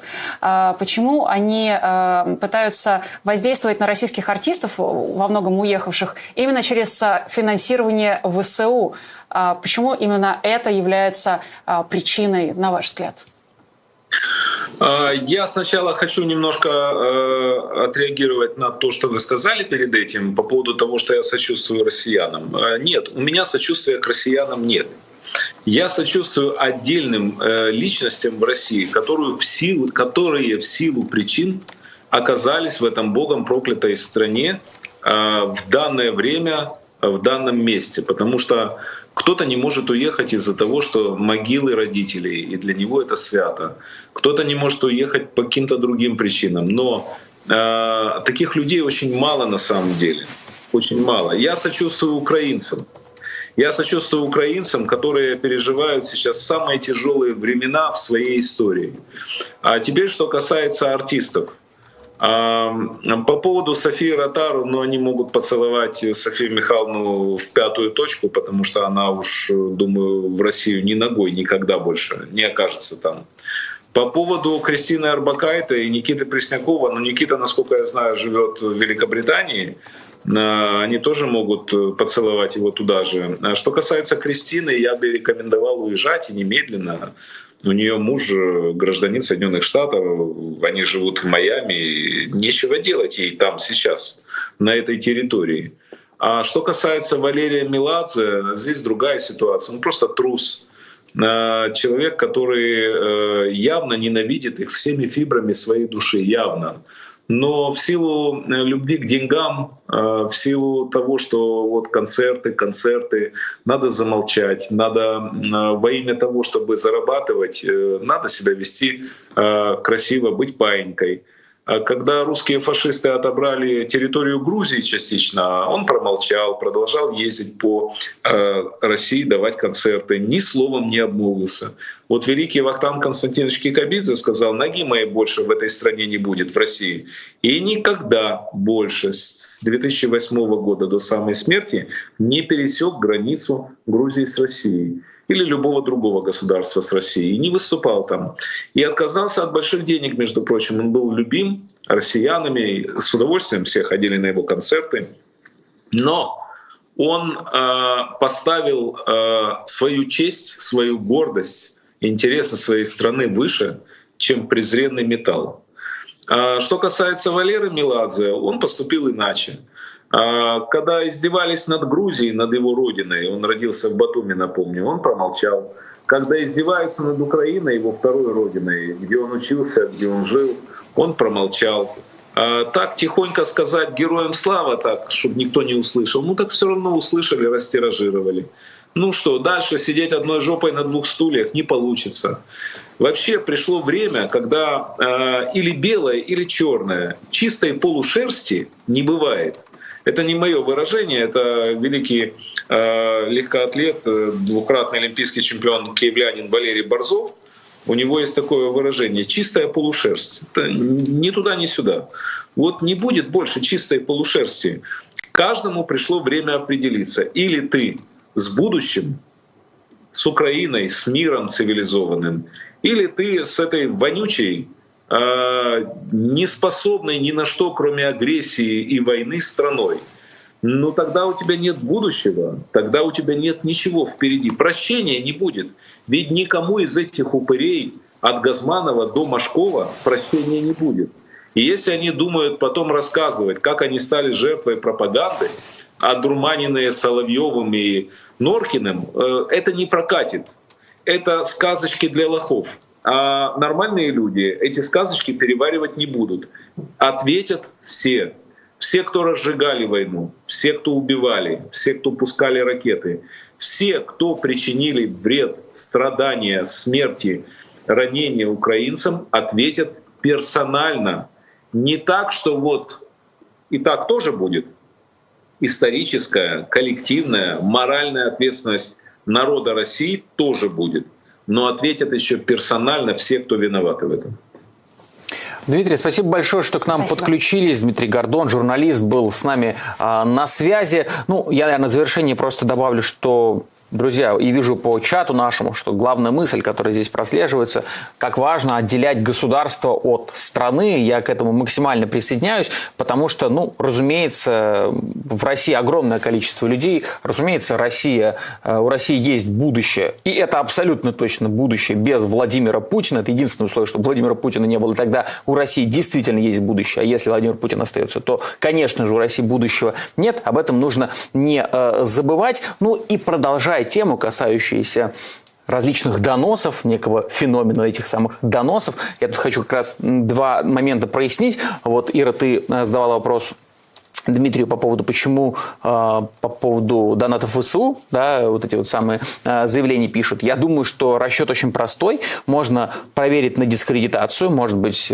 люди, которые пишут, они понимают, ну, состава на дискредитацию нет. А вот на донат ВСУ мы проверим, и поэтому сразу можно сделать госизмену. А госизмены – это огромные сроки, это закрытые процессы, а сейчас еще и хотят, как, мы, как вы помните, сделать Пожизненные наказания за эту самую госизмену. Тоже Возможно... не говоря о том, что все процессы по госизмене, они засекречены. Да, да, да. Никто да. никогда не узнает, э, в чем, собственно, состав преступления. Да, может быть, в этом какой-то расчет, тогда это и вдвойне просто омерзительный поступок. Но и любопытно, что а, дело в том, что иногда, когда мы говорим, что вот есть феномен, люди пишут доносы, мы даже не подразумеваем, что есть конкретный человек, который постоянно пишет доносы. Это Дмитрий, если не ошибаюсь, его Дмитрий зовут Бородин. А Виталий Бородин, прошу прощения, Виталий Бородин, а, он не впервые обращается к властям с аналогичными просьбами, ну, с аналогичными, как он это сделал в отношении Аллы Пугачевой в отношении Кристины Арбакайте. До этого он жаловался на лидера группы «Ночные снайперы» Диану Арбенину, Семена Слепакова, Козловского, Меладзе. В общем, огромный список уже у него послужной по поводу тех, на кого он успел пожаловаться. Ну, я, честно говоря, не знаю, э, что конкретно он нашел в творчестве «Ночных снайперов». Э, Кристина Арбакайте или Никита Преснякова. Я не представляю, что конкретно Виталия Бородина сподвигло э, написать донос именно с такой формулировкой, проверить на возможное финансирование ВСУ. Причем, мне кажется, слово «возможное» добавляю только я. Виталий, скорее всего, считает, что оно было, и для него это доказанный факт. Но в случае с Аллой Пугачевой, вы знаете, мне кажется, я разгадала э, загадку Виталия Бородина, казус, так сказать, Виталия Бородина. Мне кажется, я даже знаю, что могло послужить основанием э, для этого доноса и проверки на возможное финансирование ВСУ. К нам в редакцию, в распоряжение попали секретные кадры. Давайте посмотрим. Миллионы, миллионы, миллион Дело раскрыто. Мне кажется, именно это является главной, единственной, основной причиной, а, благодаря которой Виталий, как же его там, Бородин, э, век бы не помнить, а, сделал выводы о финансировании ВСУ со стороны Аллы Пугачевой. Судя по всему, она делала это еще с 1983 года. Именно тогда она выступила с этой песней, э, собственно, на песне 1983. А, вероятнее всего, мы имеем дело с длящимся преступлением, которое длится уже, что получается, 40 лет – Виталий Бородин вскрыл длящиеся с 4 десятилетия преступления и теперь Алла Пугачева, ну, теперь это она, конечно же, не уйдет от ответственности. Ну ладно, шутки в сторону, все-таки не 1 апреля, а уже целое 12 -е. На этом давайте переходим к следующей теме.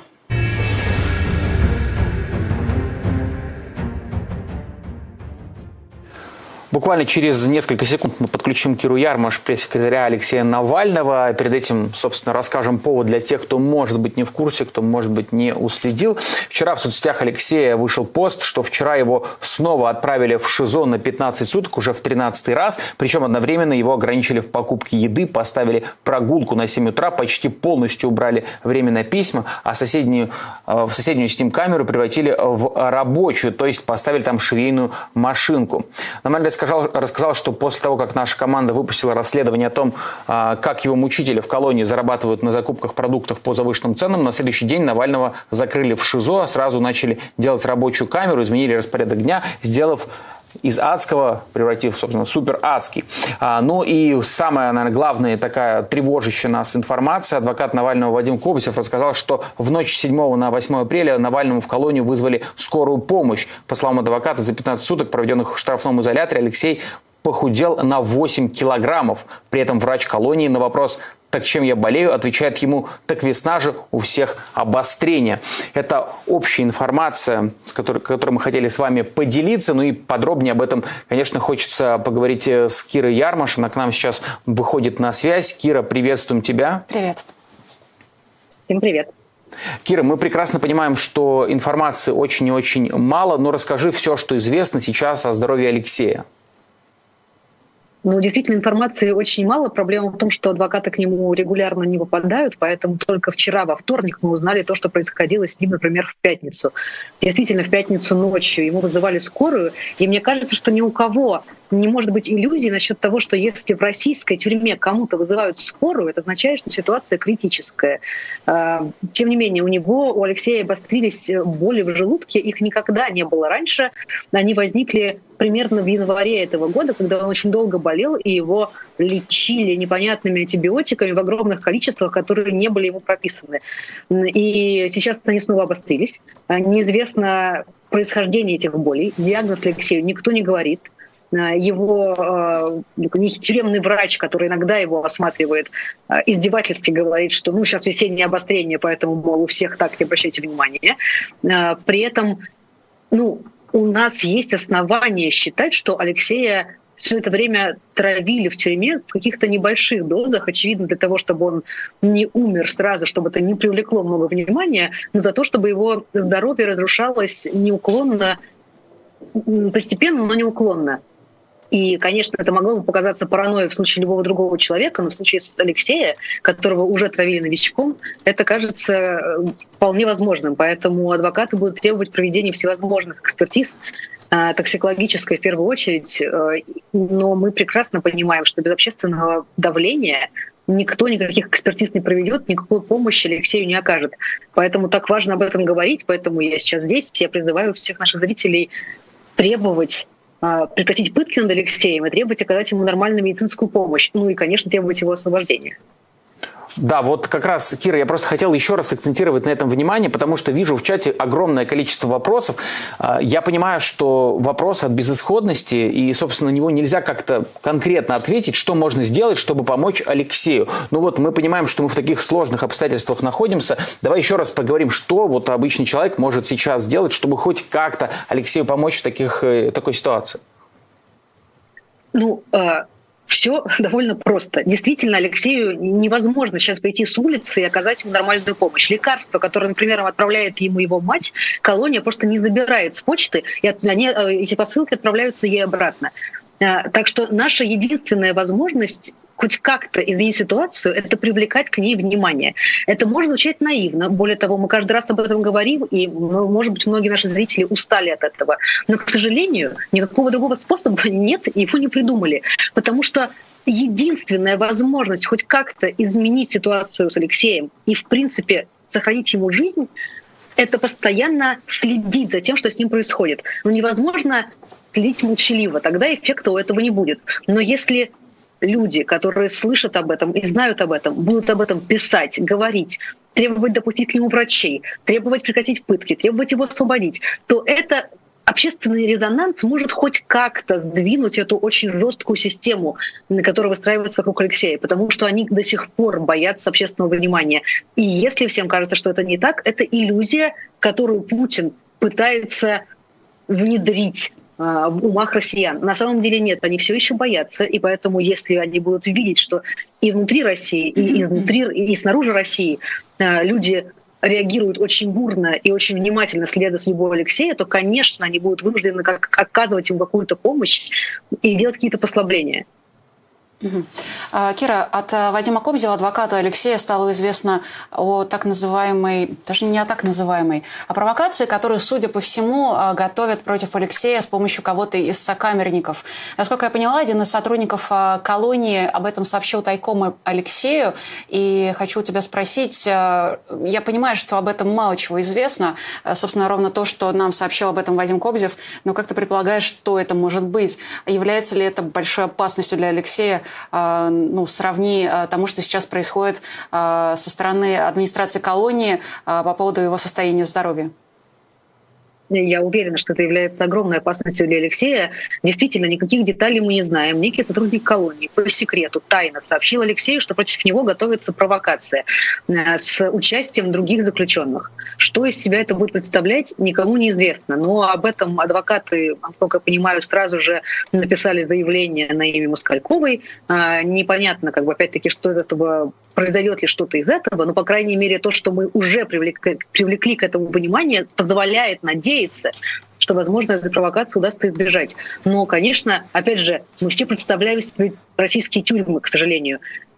Звучит жутко. Провокация от других заключенных, ну, то есть не, не очень понятно, чем это может закончиться и какой вред здоровью Алексея это может нанести, а, учитывая, что он действительно сейчас находится учитывая, что он действительно очень болен, учитывая, что он ничего не может есть.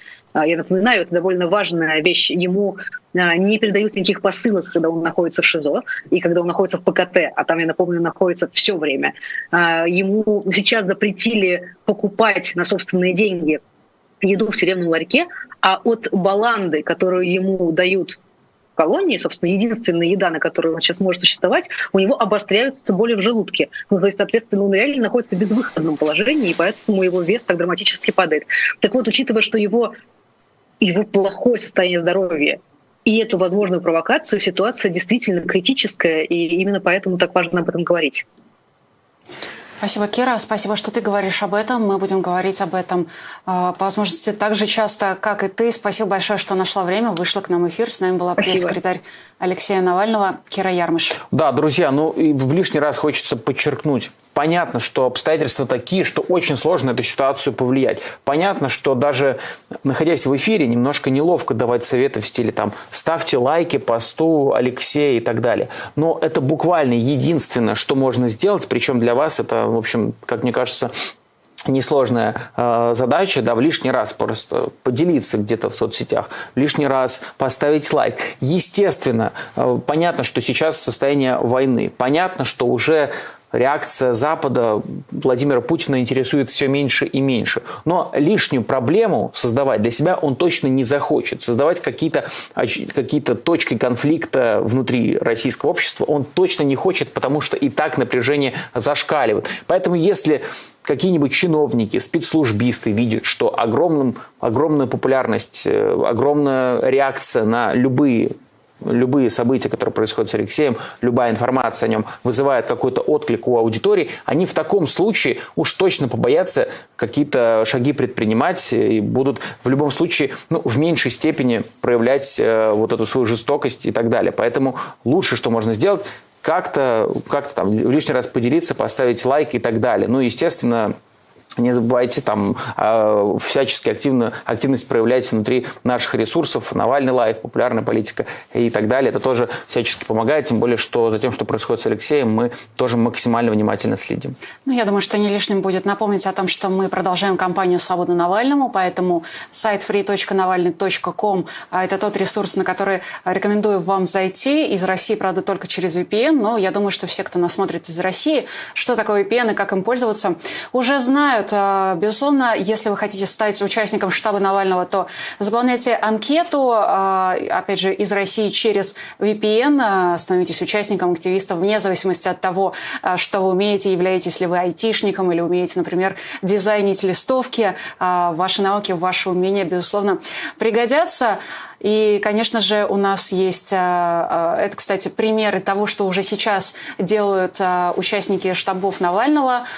Участие в штабах, оно сейчас нами со, всех, со всеми возможностями наших айтишников максимально безопасно, по крайней мере, сейчас эти листовки, которые развешиваются, те решения, которые внутри штабов принимаются, например, дидосы разных там правительственных сайтов, это то, что мы э, умеем делать эффективно и безопасно для непосредственно участников.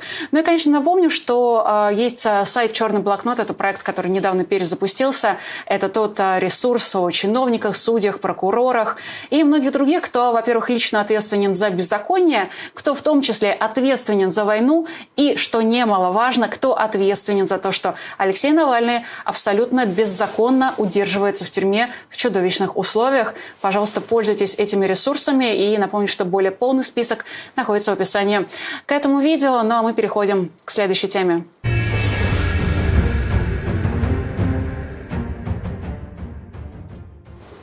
Ну следующая тема, друзья, мы вновь призываем вас задавать какие-то вопросы, вопросы в чате, потому что мы сейчас хотим отдельно обсудить все вопросы, связанные с миграцией с Анастасией Бураковой, основателем проекта «Ковчег». Она сейчас с нами на связи. Анастасия, здравствуйте. Здравствуйте, Анастасия. Здравствуйте. Да, Анастасия, ну, наверное, для зрителей, которые к нам только подключились, мы просто напомним, в общем, в каком контексте мы и почему мы, э, собственно, хотим сейчас обсудить эти вопросы. Сегодня Совет Федерации одобрил законопроект об электронных повестках, который вчера, собственно, э, поспешно приняла Госдума сразу во втором, в третьем чтениях, очень быстро, очень бодро депутаты не успели ознакомиться, но все равно проголосовали. Ну и теперь документ остал, осталось там только Путину его подписать, что с 99% вероятностью точно э, случится. И и, конечно же, вновь стал вопрос по поводу миграции из э, страны, потому что нынешние ну, то есть нынешние эти законы, они буквально намекают на вторую волну мобилизации, на то, э, что уже есть санкции за то, что ты получив эту самую повестку, ничего не сделаешь. И многие люди задумались об этой самой миграции. А, давайте мы просто начнем с каких-то базовых вопросов. Что прежде всего нужно сделать в плане документов, э, в плане документов россиянину, который сейчас находится в России и подумывает о том, чтобы уехать?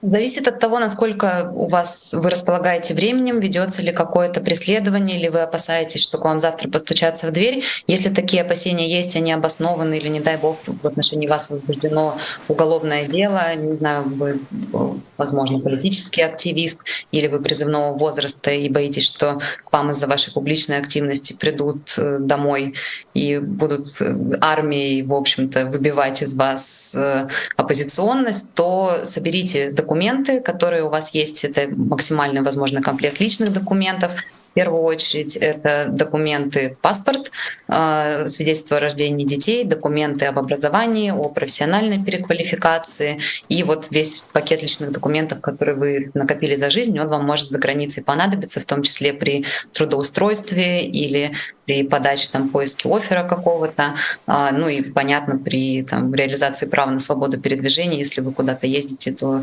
непосредственно загранпаспорт вам понадобится. А, не у всех есть заграничный паспорт, у меньшего, у меньшего процента россиян э, его нет, точнее он есть, чем его нет, а, поэтому если вы опасаетесь, не располагаете временем, то знаете, заграничный паспорт можно сделать в зарубежных дипломатических учреждениях, посольство, консульство Российской Российской Федерации в других странах.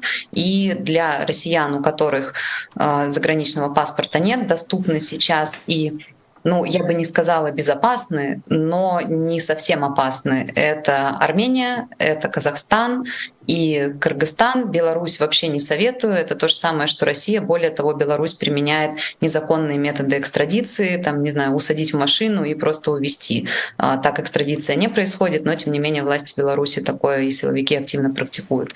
А, и уже из-за границы, из безопасного места можно будет сделать заграничный паспорт. Это, конечно, будет достаточно долго, но и очереди сейчас большие, и сама процедура занимает до трех месяцев с момента подачи документов, но тем не менее вы будете хотя бы в безопасности. А, почему я говорю, что страны условно безопасны? Сейчас есть только один кейс а, выдачи бывшего майора ПСО Жилина из Казахстана. А, пока больше случаев выдачи нет. Вместе с тем мы слышали новости о задержании в Армении, в Казахстане, но тем не менее людей отпускали без какой-то меры пресечения, связанной с э, содержанием под стражей, поэтому лучше уехать и быть в относительной безопасности, чем быть в полной опасности возрасте. Если у вас есть чуть-чуть побольше времени, а, например, вы не подлежите призыву на срочную службу, сейчас мы так фиксируем, что активных мобилизационных мероприятий не проводится, особенно в крупных городах, может быть, в каких-то небольших населенных пунктах такая практика есть, но она не доходит как-то до федеральных СМИ, люди часто не знают, куда писать. А, если у вас нет таких вот прямо сейчас прямых рисков и есть время подготовиться, то сделайте нотариальную доверенность с максимально широким кругом полномочий, в том числе числе и сим-карты перевыпуск, потому что можно за рубежом потерять и потерять доступ к каким-то российским банковским инструментам или к порталу, прости господи, госуслуг, который сейчас многие перестали пользоваться из-за нового законопроекта, а, точнее уже почти ставшего законом. А, сделайте доверенность, чтобы при возникновении каких-то а, вопросов в России, это может быть и забрать посылку, забрать письмо, а, перевыпустить сим-карту, пойти в банк, там еще что-то, не знаю, продать недвижимость, продать машину, а, чтобы у вас был такой доверенный человек в России, у которого есть соответствующий документ. Если вы вдруг, таких людей, конечно, не очень много в нынешней ситуации с начала войны, но если вдруг у вас есть какие-то наметки по трудоустройству в конкретной стране, можно сделать апостили на документы. Это делается в органе, который этот документ выдал. Если это свидетельство о рождении, то это будет орган ДАК, ну и так далее. А, возьмите справку об отсутствии судимости судимости, ее постелируйте и переведите на язык той страны, куда вы собираетесь, переезжайте, где планируете трудоустраиваться. Но это такие очень единичные случаи, когда у людей есть а, вот в таких условиях чрезвычайного законотворчества, правоприменения и репрессий есть возможность как-то подготовиться к отъезду. Ну а так, в первую очередь, берегите себя и а, не затягивайте, если чувствуете угрозу. Анастасия, спасибо большое за такой подробный ответ. А, мы все же исходим из того, что когда российский чиновник открывает рот, он лжет. И когда а, говорят о том, что закон о реформе а, вступит в силу, но будет касаться он только призывников, соответственно, призыв длится до 15 июля, это мы тоже не воспринимаем как истину в последней инстанции. Понятно, что до вступления в силу закона остается буквально считанные дни. После того, как его подпишет Путин, и он будет опубликован, он будет будет э, вступившим, считаться вступившим в силу и начнет действовать. Но в то же самое время, а, даже если мы прямо сейчас не видим активных действий по мобилизации, эта мобилизация на самом деле продолжается, так как а, мобилизация, объявленная 21 сентября, не была отменена. Соответственно, а, попасть под действие этого закона могут как раз такие люди, которые являются военнообязанными, которые скрывались от мобилизации, там, например, в сентябре, но сейчас либо вернулись в Россию, да, либо оставались в России, они точно так же под нее могут попасть. Вот когда мы говорим, что времени, а, когда вы говорите о том, что а, если у вас времени мало, вы можете а, сделать вот это, а если времени много, то можно сделать вот это. А что, если времени осталось буквально несколько дней? Ну, вообще, словам российских чиновников, депутатов верить не нужно. Во-первых, они достаточно глупые и вообще не понимают смысла тех законов, законопроектов, за которые они голосуют, к сожалению. Ну, вот такой отрицательный отбор в политике у нас произошел из-за отсутствия конкуренции. И часто это могут быть какие-то специальные информационные вбросы и со стороны Кремля, и со стороны депутатов, чтобы люди немного утратили бдительность и подумали, что вроде как опасность миновала, быть отправленным убивать и умирать им ничего не угрожает э, это не так. Указ о мобилизации действительно действует. И вот буквально сейчас мы с вами разговариваем, и сейчас же могут к десяткам тысяч людей по всей стране начать стучаться в двери, вручать повестки о мобилизации. Никакого специального нового объявления а, этого не будет. Никакого выступления Путина по этому поводу не будет. Просто вот в один прекрасный день а, к вам сотрудники военкомата постучатся в дверь. Поэтому э, иммиграция, конечно, это не универсальный совет, и у многих нет финансовой возможности, э, там нет возможности оставить пожилых родственников, большая семья или там еще какие-то, не знаю, долги, которые не позволяют выехать, хотя до сих пор работает вот это окно выезда через Беларусь, базы они до сих пор не синхронизировали. Э, и, конечно, это не универсальный совет, что вот берите все, там, уезжайте из страны. Это нелегко, это очень тяжело, и тяжело найти работу, но если у вас есть такая возможность, возможность, особенно если вы э, достаточно молодой или у вас какая-то профессия, которая позволяет вам работать дистанционно, то э, подумайте об этом, потому что завтра вы уже можете ехать на призывной пункт, а потом ехать на территорию другой суверенной страны, чтобы вас тоже замазали в участии в военных преступлениях. Анастасия, я вижу, у нас в чате спрашивают, вот если люди уже находятся за рубежом, можно ли получить документы в консульствах или уже нет? А, ну, это смотря какие документы. Загранпаспорт я уже сказала, что да, можно оформить это долго, и часто люди прибегают к каким-то таким э, хитрым манипуляциям, например, из Казахстана до там из Алматы в Кыргызстан приехать не так долго, и автобус стоит достаточно дешево, и подаются там, потому что там просто меньше очередь. Это тоже опция, то есть, чтобы сделать загранник, вам не обязательно иметь ВНЖ страны, где вы проживаете, или вообще каких-то документов касательно там, разрешений на пребывание, вы можете просто прийти в любое дипломатическое учреждение Российской Федерации и, собственно, загранник сделать.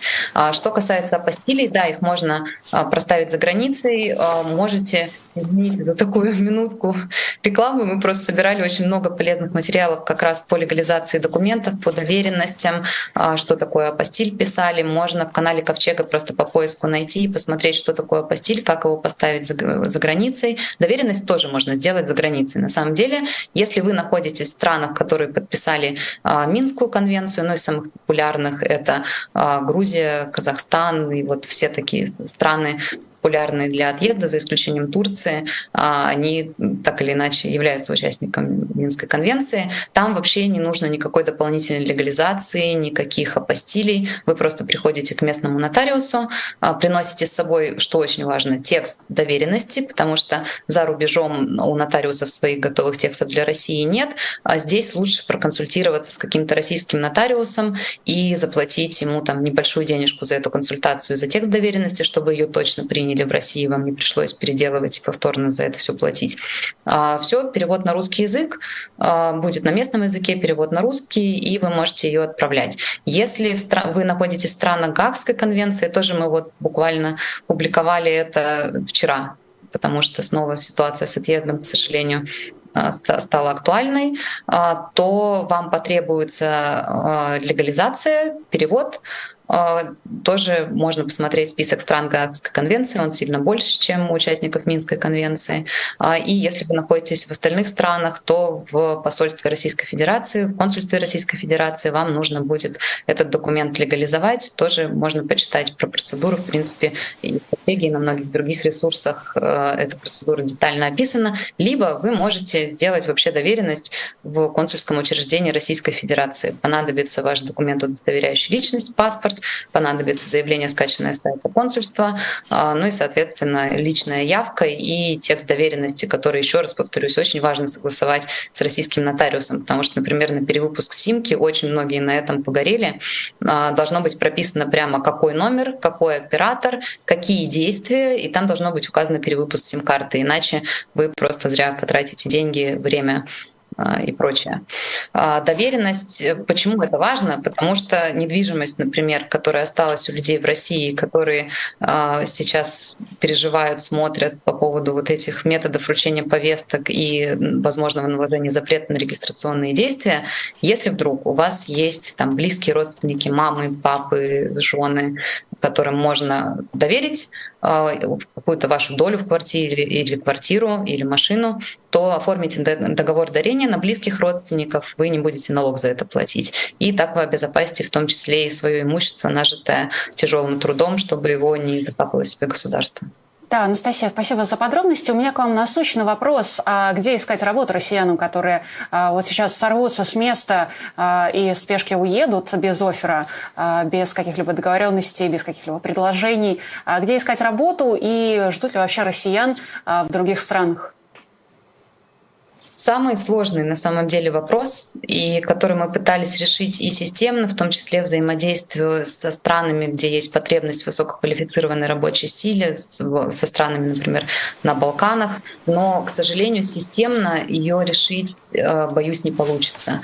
И, например, сказать, что вот в какой-то стране есть огромное количество вакансий, и там туда можно ехать, и вы легко трудоустроитесь без знания, например, местного языка, а, такого вам никто не скажет, и вряд ли такая ситуация случится. Но вместе с тем, как раз вот мы буквально за 10 минут до подключения в ваш замечательный эфир, у нас был эфир с агентством, которое помогает в трудоустройстве, помогает оформить правильное резюме а, и доводит до оффера. И вот как раз ребята рассказывали, во-первых, про поиск работы в англоговорящих странах, в Европе, а, где какие специалисты востребованы. Важно отметить, что ни одна страна не приостановила выдачу иммиграционных виз. Ну, то есть, например, если у вас есть офер, если вас, тогда вы можете сделать рабочую визу во все, в принципе, европейские страны и англоговорящие страны, Канада, США.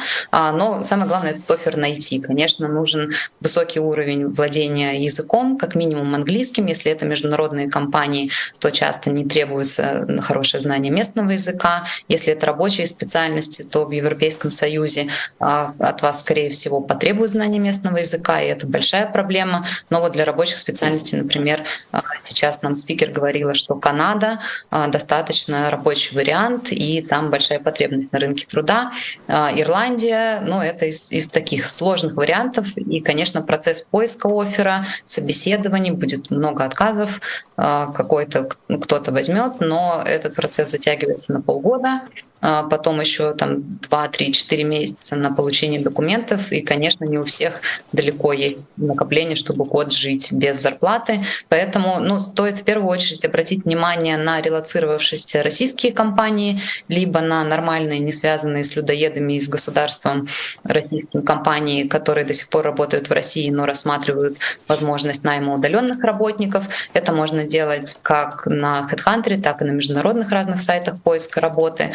Потому что российские компании, даже которые уехали, до сих пор размещаются, в том числе и на привычных для нас сервисах, например, Headhunter. А, ну, на местном рынке труда я вам могу сказать по опыту, а, например, Грузии, как очень популярной страны для релокации. Здесь, э, как это странно не звучит, чаще всего работу находят просто пройдясь ногами, например, видят там какую-то туристическую точку, которую и там человек-маркетолог или дегустатор вина, которую он может улучшить, просто заходить, разговаривать, говорить, что вот я специалист, я могу вам помочь сделать ваш бизнес лучше, и, или там, не знаю, в цех мебельный у нас был кейс, когда парень, который, у которого у самого был маленький бизнес в России по производству мебели, просто пришел, сказал, давайте я вам тут сделаю получше, будет, будете денег меньше тратить и будут продажи расти. И его взяли. Ну, то есть есть страны с таким очень непривычным для нас взаимодействием между людьми, когда просто надо ходить ногами. Здесь очень индивидуальные ситуации, и можно смотреть разные проекты, публикуют вакансии а, с возможностью дистанционной работы. И, ну, наверное, на первое время следует смотреть их и параллельно искать что-то на местном рынке труда или смотреть в сторону релокации в другие страны. Спасибо большое, Анастасия. Спасибо, что вышли к нам в эфир и так подробно ответили на наши вопросы. Я напоминаю, что у нас на связи была Анастасия Буракова, основатель проекта «Ковчег». Ссылка на него будет в описании к этому видео. Ну давайте перейдем к следующим темам.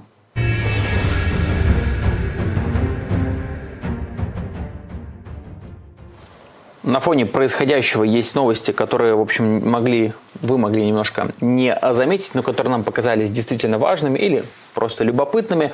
Так вот, одна из этих новостей. США ввели новые санкции против десятков физических и юридических лиц, связанных с Россией. Так кто же в этом списке оказался? Под новое ограничение попал, в частности, вице-премьер России Марат Хуснулин, кстати, большой э, любитель там в Мариуполь поездить, как вы помните.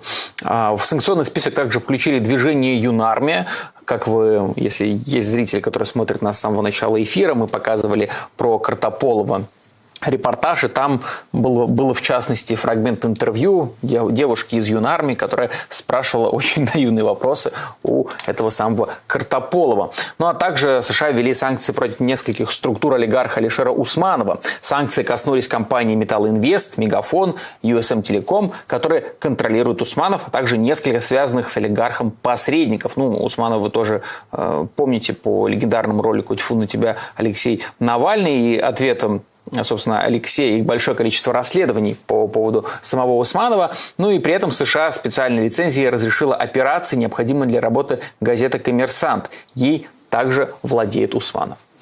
Ну а тем временем э, Алексея Москалева, за судьбой которого мы следим последние несколько недель, э, судя по всему, экстрадировали из Беларуси. Об этом сообщает правозащитный проект ОВД «Инфо». Э, он сообщает, что Алексея Москалева, судя по всему, вывезли из тюрьмы номер 8 в городе Жодино белорусском.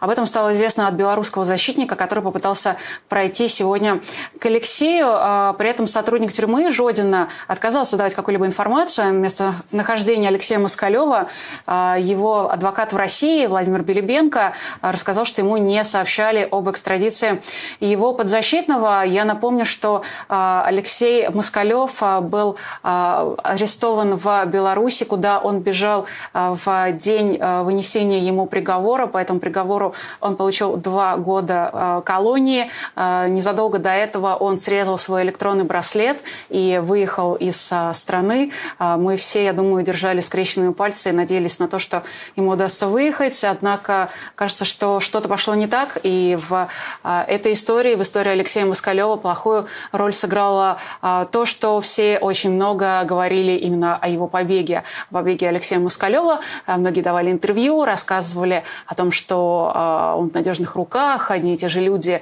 помогали убежать, поэтому все будет хорошо. Но, в общем-то, не исключено, что белорусские силовики с помощью российских сумели как раз-таки с помощью этого а, вычислить Алексея Москалева, ну, либо все-таки сработали а, правила цифровой безопасности, которые, к сожалению, Алексей Москалев нарушил. Судя по всему, он мог включить свой телефон в той квартире в Минске, в которой он скрывался. Тем временем мы напоминаем, что его дело разворачивается с прошлого года. Кроме того, оно разворачивается из-за того, что его дочь Маша Москалева нарисовала антивоенный рисунок. Сейчас Маша Москалева находится со своей матерью. Мать забрала Машу из приюта, несмотря на то, что она ранее не проявляла никакого интереса к судьбе своей дочери. А все же спустя а, время перед а, судом 6 апреля по лишению Алексея родительских прав она забрала Машу домой. Непонятно, что послужило причиной. То ли власти позвонили, сказали, что похвалят, то ли власти позвонили, сказали, что не будут сильно ругать. Но, в общем, мать Маши забрала ее к себе. Мы видели фотографии, честно говоря, достаточно странные, не самые искренние и весьма и весьма пугающие. Непонятно, что говорить в такой ситуации. Говорить ли, что с родной матерью хотя бы лучше, чем в приюте. Я скажу, что с родным отцом Алексеем Москалевым девочке совершенно точно будет лучше. И дело против Алексея Москалева должно быть прекращено. Прекращено оно может быть только после того, как Владимир Путин просто э, перестанет э, продолжать быть э, президентом Российской Федерации, а станет тем, кем он является. Сейчас он преступник в международном розыске, а должен он стать преступником в международном суде, собственно, на скамье подсудимых. Будем следить за судьбой Алексея Москалева, будем ждать информации о нем. И, безусловно, я думаю, что очень многие из вас переживают и о его судьбе, и о судьбе его дочери. Есть еще новости из Беларуси. Там осужденная россиянка Софья Софья Сапега, а, та, которая а, была в а, самолете вместе с бывшим редактором «Нехты» Романом Протасевичем. Собственно, тогда белорусские власти принудительно посадили самолет, и Протасевича, и Софью Сапегу задержали. Она сейчас отбывает наказание в белорусской тюрьме. Она дала согласие на экстрадицию в Россию. Надо сказать, что этот процесс экстрадиции был запущен буквально некоторое время назад, но тот факт, что она сейчас дала согласие, не означает, что эта экстрадиция произойдет в ближайшее время но по факту процесс запущен. Об этом, а, о своем согласии Софья Сапега заявила российскому консулу, который ее посетил. Экстрадицией Софьи Сапеги будут заниматься правоохранительные органы России и Беларуси. И тут, конечно, надо сказать, что мы уже довольно давно живем в той реальности, в которой нет никаких хороших вариантов. Ну, то есть э, нет э, варианта хотя бы чуть менее плохого. Есть э, просто очень плохие варианты развития событий. Факт экстрадиции экстрадиции Софьи Сапеги в Россию не означает, что она будет освобождена. Я напоминаю, что эта девушка абсолютно невиновна, а, ну, не считая того, что она была девушка Романа Протасевича, а, против которого был настроен белорусский диктатор а, Александр Лукашенко. Собственно, никакой другой ее вины в этом нет, но вряд ли российские власти примут это к вниманию и освободят Софью Сапегу, например, как они освободили под подписку о невыезде Артема Уса. Вы помните историю сына губернатора, который собственно, был а, приговорен и должен был отбывать наказание и ждал экстрадиции а, в американскую тюрьму, но спецслужбисты выкрали его из Италии, где он находился на тот момент, а, привезли в Россию. В России он оказался, судя по всему, свободным человеком, ну, разве что под подпиской о невыезде. Что, будем честны, для сына чиновника это простая формальность. Но вот Софья Сапега, она не будет освобождена даже под подписку о невыезде в России, но хотя бы в России ее сможет навещать ее российский адвокат, хотя в России ее смогут навещать ее родители. И это, честно говоря, единственный плюс, который я вижу в такой ситуации. А, хотя бы тот факт, что она не будет постоянно одна, и у нее будет хотя бы иногда какая-то поддержка, причем не только в виде письма, но хотя бы в виде каких-то свиданий. Ну, хоть какой-то плюс. Другого нет. Да, вот такие плюсы, к сожалению, в нынешних реалиях э, существуют в России. Ну и давайте еще, ну, может быть, такой э, элемент искусства привнесем в наш сегодняшний эфир, чтобы уж совсем не заканчивать на грустных и совсем уж печальных новостях. В Санкт-Петербурге появилась новая работа арт-группы «Явь». Наверняка многие наши зрители знакомы с их творчеством. Баннер, на котором изображена Луна с флагами разных стран, среди которых нет России, и надписью «Почему мы отправляем ракеты не туда?». Я скажу, что сегодня наткнулась на это изображение в соцсетях. А, группа, арт-группа «Явь» — это современные российские художники, которые нередко выступают со, э, со своими арт-объектами, с какими-то рисунками, а, с какими-то заявлениями, а, так или иначе связанными с современной российской действительностью. Но, собственно, у меня даже есть стикер на ноутбуке, про который мне периодически задают вопросы. Это как раз авторство арт-группы явь, и спасибо им за то, что сегодня они напомнили о том, что когда-то этот день, 12 апреля, а, считался днем российской космонавтики, когда-то в этот день мы вспоминали о полете Юрия Гагарина, когда-то мы а, грустно рассуждали о том, что российский космос теперь не тот, но у нас была память о прошлом, не омраченная ничем. Теперь в этот день уже второй год подряд, 12 апреля, мы можем говорить только о войне, о военных событиях и о том, что свои ракеты Россия действительно отправляет в мирные украинские города, в мирные дома. Она убивает своим оружием мирных жителей. Это единственное, о чем мы можем говорить в этот день, в предыдущий, будем говорить в следующий, по крайней мере, пока эта война не закончится. Ну, как говорится, спасибо Путину за это. Да уж, в кавычках спасибо Владимиру Путину. Ну, в общем, Владимиру Путину только в кавычках можно говорить. Э, спасибо, друзья, большое спасибо, что вы, мы видим, очень активно задаете вопросы в нашем платном чате. Я вот открыл как раз список этих самых платных вопросов. Если еще есть что написать, что пожелать, может быть, что спросить, обязательно можете в суперчате эти вопросы указывать. Ну и давайте, собственно, к ним перейдем.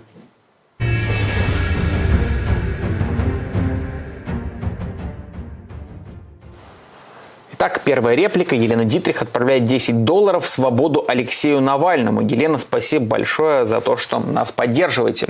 Юлия Палсон, 5 долларов в свободу Алексею Навальному. Также пишет Юлия. Юлия, вам вновь большое спасибо.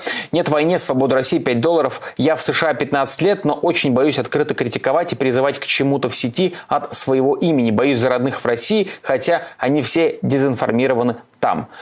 А, ну, можно понять ваш страх, да, потому что когда находятся родственники, конечно, всегда есть ощущение, что в любой момент Владимир Путин в очередной раз, в десятый, в 120 раз сойдет с ума, у него, так сказать, засвистит фляга, да, как говорят в интернетах, и таким образом будут уже какие-то репрессии против родных. Это очень частый страх, действительно, и с этим страхом очень страшно жить, простите за тавтологию, хотя бы потому, что ты находишься где-то там, с тобой ничего не происходит, а пострадать могут твои родственники. Тут, ну, наверное, я могу понять, но вот какой-то минимум какой-нибудь репост сделать и так далее, я думаю, вы можете себе точно позволить. Элли... Кстати, прости, да, я с тобой соглашусь, э, поскольку я вижу, что нет войны свободы России, это, по-моему, наша зрительница, она в США, но все-таки я понимаю разницу между призывами и критикой, ну, то есть э, немножечко действительно неловко, находясь э, за границей, не находясь в России, призывать к чему-то, ну, и более того, это кажется немножечко лицемерно, тут вас абсолютно понимаю. Но по поводу открытой критики, кажется, что если Э, что людей, которые открыто критикуют э, Владимира Путина, никогда не будет слишком много. А, мне кажется, что не а, критиковать э, Владимира Путина, а, путинскую власть, путинскую войну из-за страха или опасений по поводу родных кажется немножечко мне странным, по крайней мере, если вы под своим, даже если вы это делаете под своим именем, как будто бы сложно российским а, правоохранительным правокарательным органам э, сразу же провести связь между вами и вашими родственниками. Но это я предполагаю, э, я не в вашей ситуации, но точно могу сказать, что э, лишать себя возможности сказать то, что вы думаете, ну, я бы, наверное, не то, что не рекомендовала, я посоветовала просто не лишать по возможности. Всегда можно выбирать разные определения, всегда можно выбирать разную подачу, разные формулировки, в том числе, если вы опасаетесь за близких, продумывать этот момент, писать не от своего имени. Э, в любом случае, кажется, что если вам есть что сказать, то лучше не держать это в себе. Идем дальше. Элли 10 долларов отправляет. Всем айтишникам взломайте госуслуги, пожалуйста. Ну, вообще хорошая идея, но я так понимаю, не столько здесь привязка есть к госуслугам, наверное, есть общий такой реестр, который не всегда с ними связан, тем более, что посыл, э, эти повестки могут рассылать не только через госуслуги, но в любом случае лишний раз сломать сайт госуслуг для того, чтобы чиновникам было сложнее там работать и в первую очередь военкому получать там данные, это, наверное, э, хорошая затея. Слушай, я вставлю 5 копеек э, по поводу непосредственно госуслуг. Ну, то есть э, повестки будут рассылаться ведь не только через госуслуги, но и заказным письмом. А, и более того, даже если в госуслугах вам ничего не пришло, если вдруг заказное письмо к вам тоже не пришло, то действительно формируется тот самый единый реестр, в который стекается информация из абсолютно всех российских ведомств.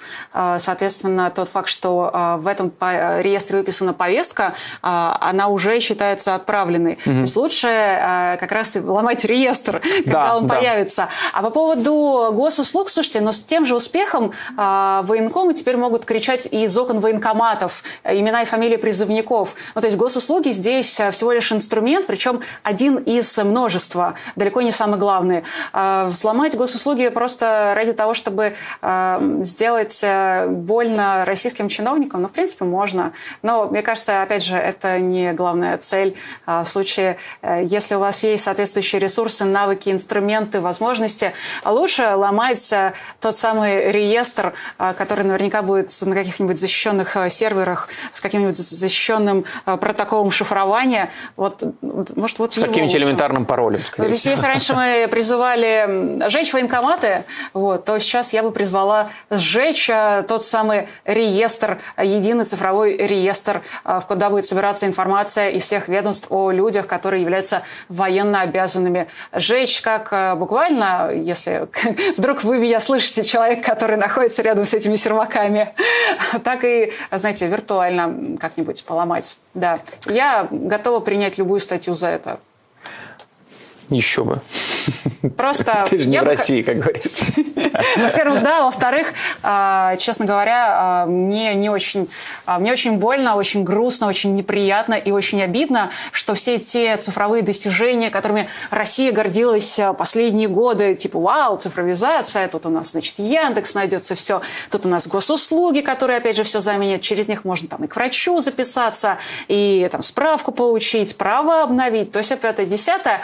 И сейчас это стало буквально инструментом репрессии, карательным инструментом. Ну, то есть э, Яндекс будет сообщать э, информацию о вас э, ФСБшникам. Он даст вам доступ для того, чтобы ФСБшник следил за вашими перемещениями в такси в режиме реального времени. Помните, совсем недавно ФСБшники попросили круглосуточный удаленный доступ к внутренним системам сервисов агрегаторов такси. Так что Яндекс уже давно дает, а все остальные тоже вот сейчас дадут доступ. И будут ФСБшники смотреть, куда это вы поехали на ночь глядя, а еще и в направлении из города вон.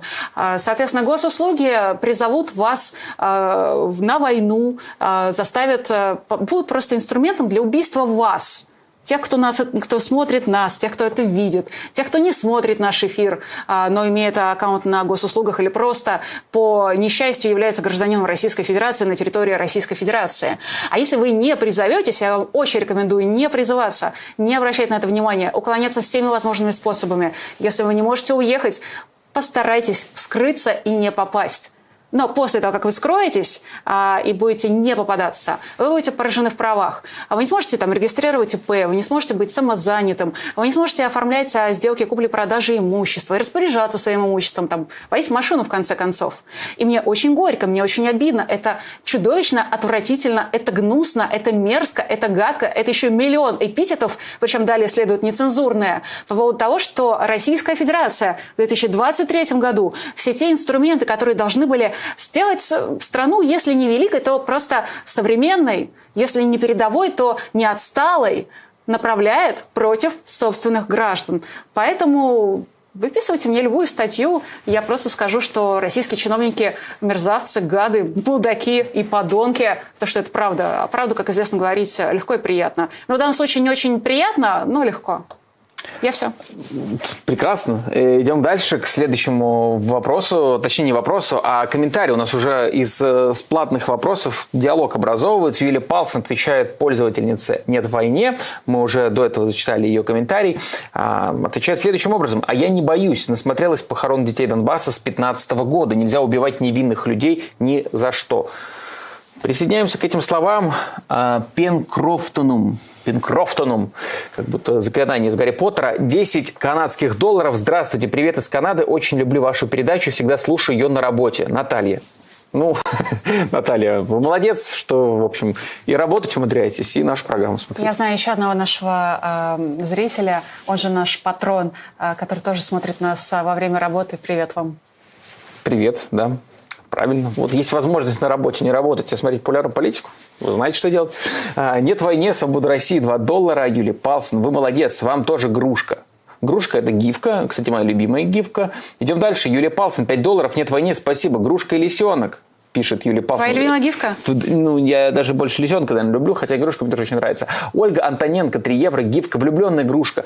Тоже одна из моих любимых гифок. Удивительно, сегодня какой-то эфир, что все отправляют мои любимые гифки. Нет войне, свобода России, 5 долларов, популярная политика. Мы вышли на новый уровень, гифки друг другу шлем. Потрясающе. Саша на любимые гифки я. Да, да, я, кажется, взломал, взломал э, какой-то чит-код на все гифки возможные.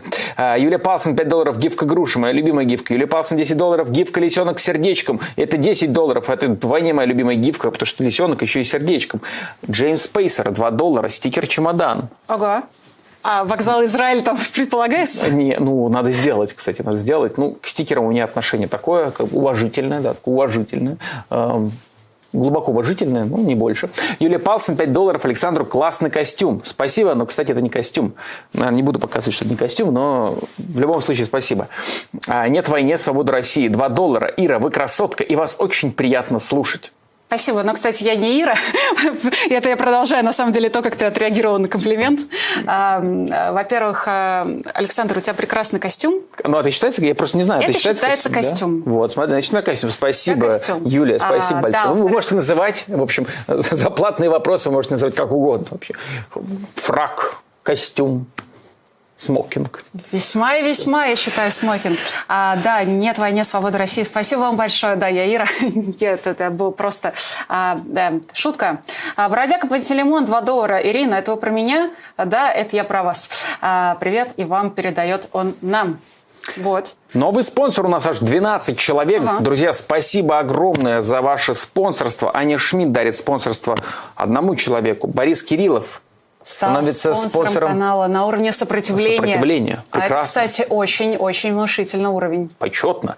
Юлия Палса дарит спонсорство канала аж 10 зрителям. Юлия, спасибо вам большое. Честно говоря, никак не получается у меня каждый раз Юлию Палсин искупать в комплиментах за такую активность и постоянно нашу поддержку. Ну, Юлия, еще раз вам большое спасибо. И всем-всем-всем, друзья, кто задает платные вопросы и всячески делится спонсорством. Это так, но есть у нас еще одни, одна категория наших э, любимых зрителей, мы их зовем патроны. Да, у нас есть и патроны в том числе, и вас, друзья, мы призываем становиться этими самыми патронами. Что это означает? У нас, как вы знаете, на популярной политике выходит по несколько, даже десятков иногда роликов в день, такое большое количество контента, фактически мы заменяем какой-то, не знаю, телеканал, да, российский. Так вот, э, у нас есть разные форматы, у нас есть программы «Честное слово». У нас есть, в конце концов, наши репортажи, да, которые мы показываем внутри наших эфиров. Также репортажи делают и большие фильмы, в том числе мы их периодически публикуем, это уже отдельно происходит. А, и такого у нас очень много. У нас есть программа, а, которую ведет Ян Матвеев, где мы занимаемся непосредственно войной и всеми военными событиями, называется «Военное положение». Все это мы рассматриваем и вас всячески призываем поддерживать с помощью Патреона, да, и становиться патронами. А у вас на экране есть QR-код, вы по нему можете перейти и стать патронами формата, который нравится вам больше всего. Это не только форма поддержки, но и форма обратной связи, чтобы мы понимали, что популярно, что менее популярно, над чем нужно поработать, а что прям отлично заходит. Так что, друзья, конечно же, становитесь а, патронами, если какая-то из передач вам особенно мила, а автору или ведущему, или тем и другим этой программы будет особенно приятно. Но у нас еще есть один вопрос, точнее сообщение, от пользователя «Нет войне, свободу России». Ирина в 2 доллара не влезла. Либо Ира, либо комплимент. Не, ну, на самом деле э, это была моя шутка по поводу того, как Саша отреагировал на э, комплимент Саши. Э, когда его похвалили за костюм, Саша сказал, что это не костюм. Вот, поэтому, когда вы назвали меня Ирой, я пошутила, что я не Ира, по аналогии с Сашей. Да, мастер-класс, как не нужно реагировать на комплименты. Когда люди говорят комплимент, не нужно пытаться как-то его опровергнуть. Ну, да, или мастер-класс, как не нужно шутить. Да. В общем, спасибо вам. Как видите, мы очень устали, рассказываем главные события за два часа эфира. Хотели в полтора уложиться, чтобы было все динамично, но действительно мы ничего не затягивали, просто большое количество новостей. Жизнь такая, да. В общем, друзья, спасибо большое, что эти два часа эфира вы провели с нами. Были в студии Александр Макашенец. Ирина Алиман. Нет войне. Свободу Алексею Навальному. Пока.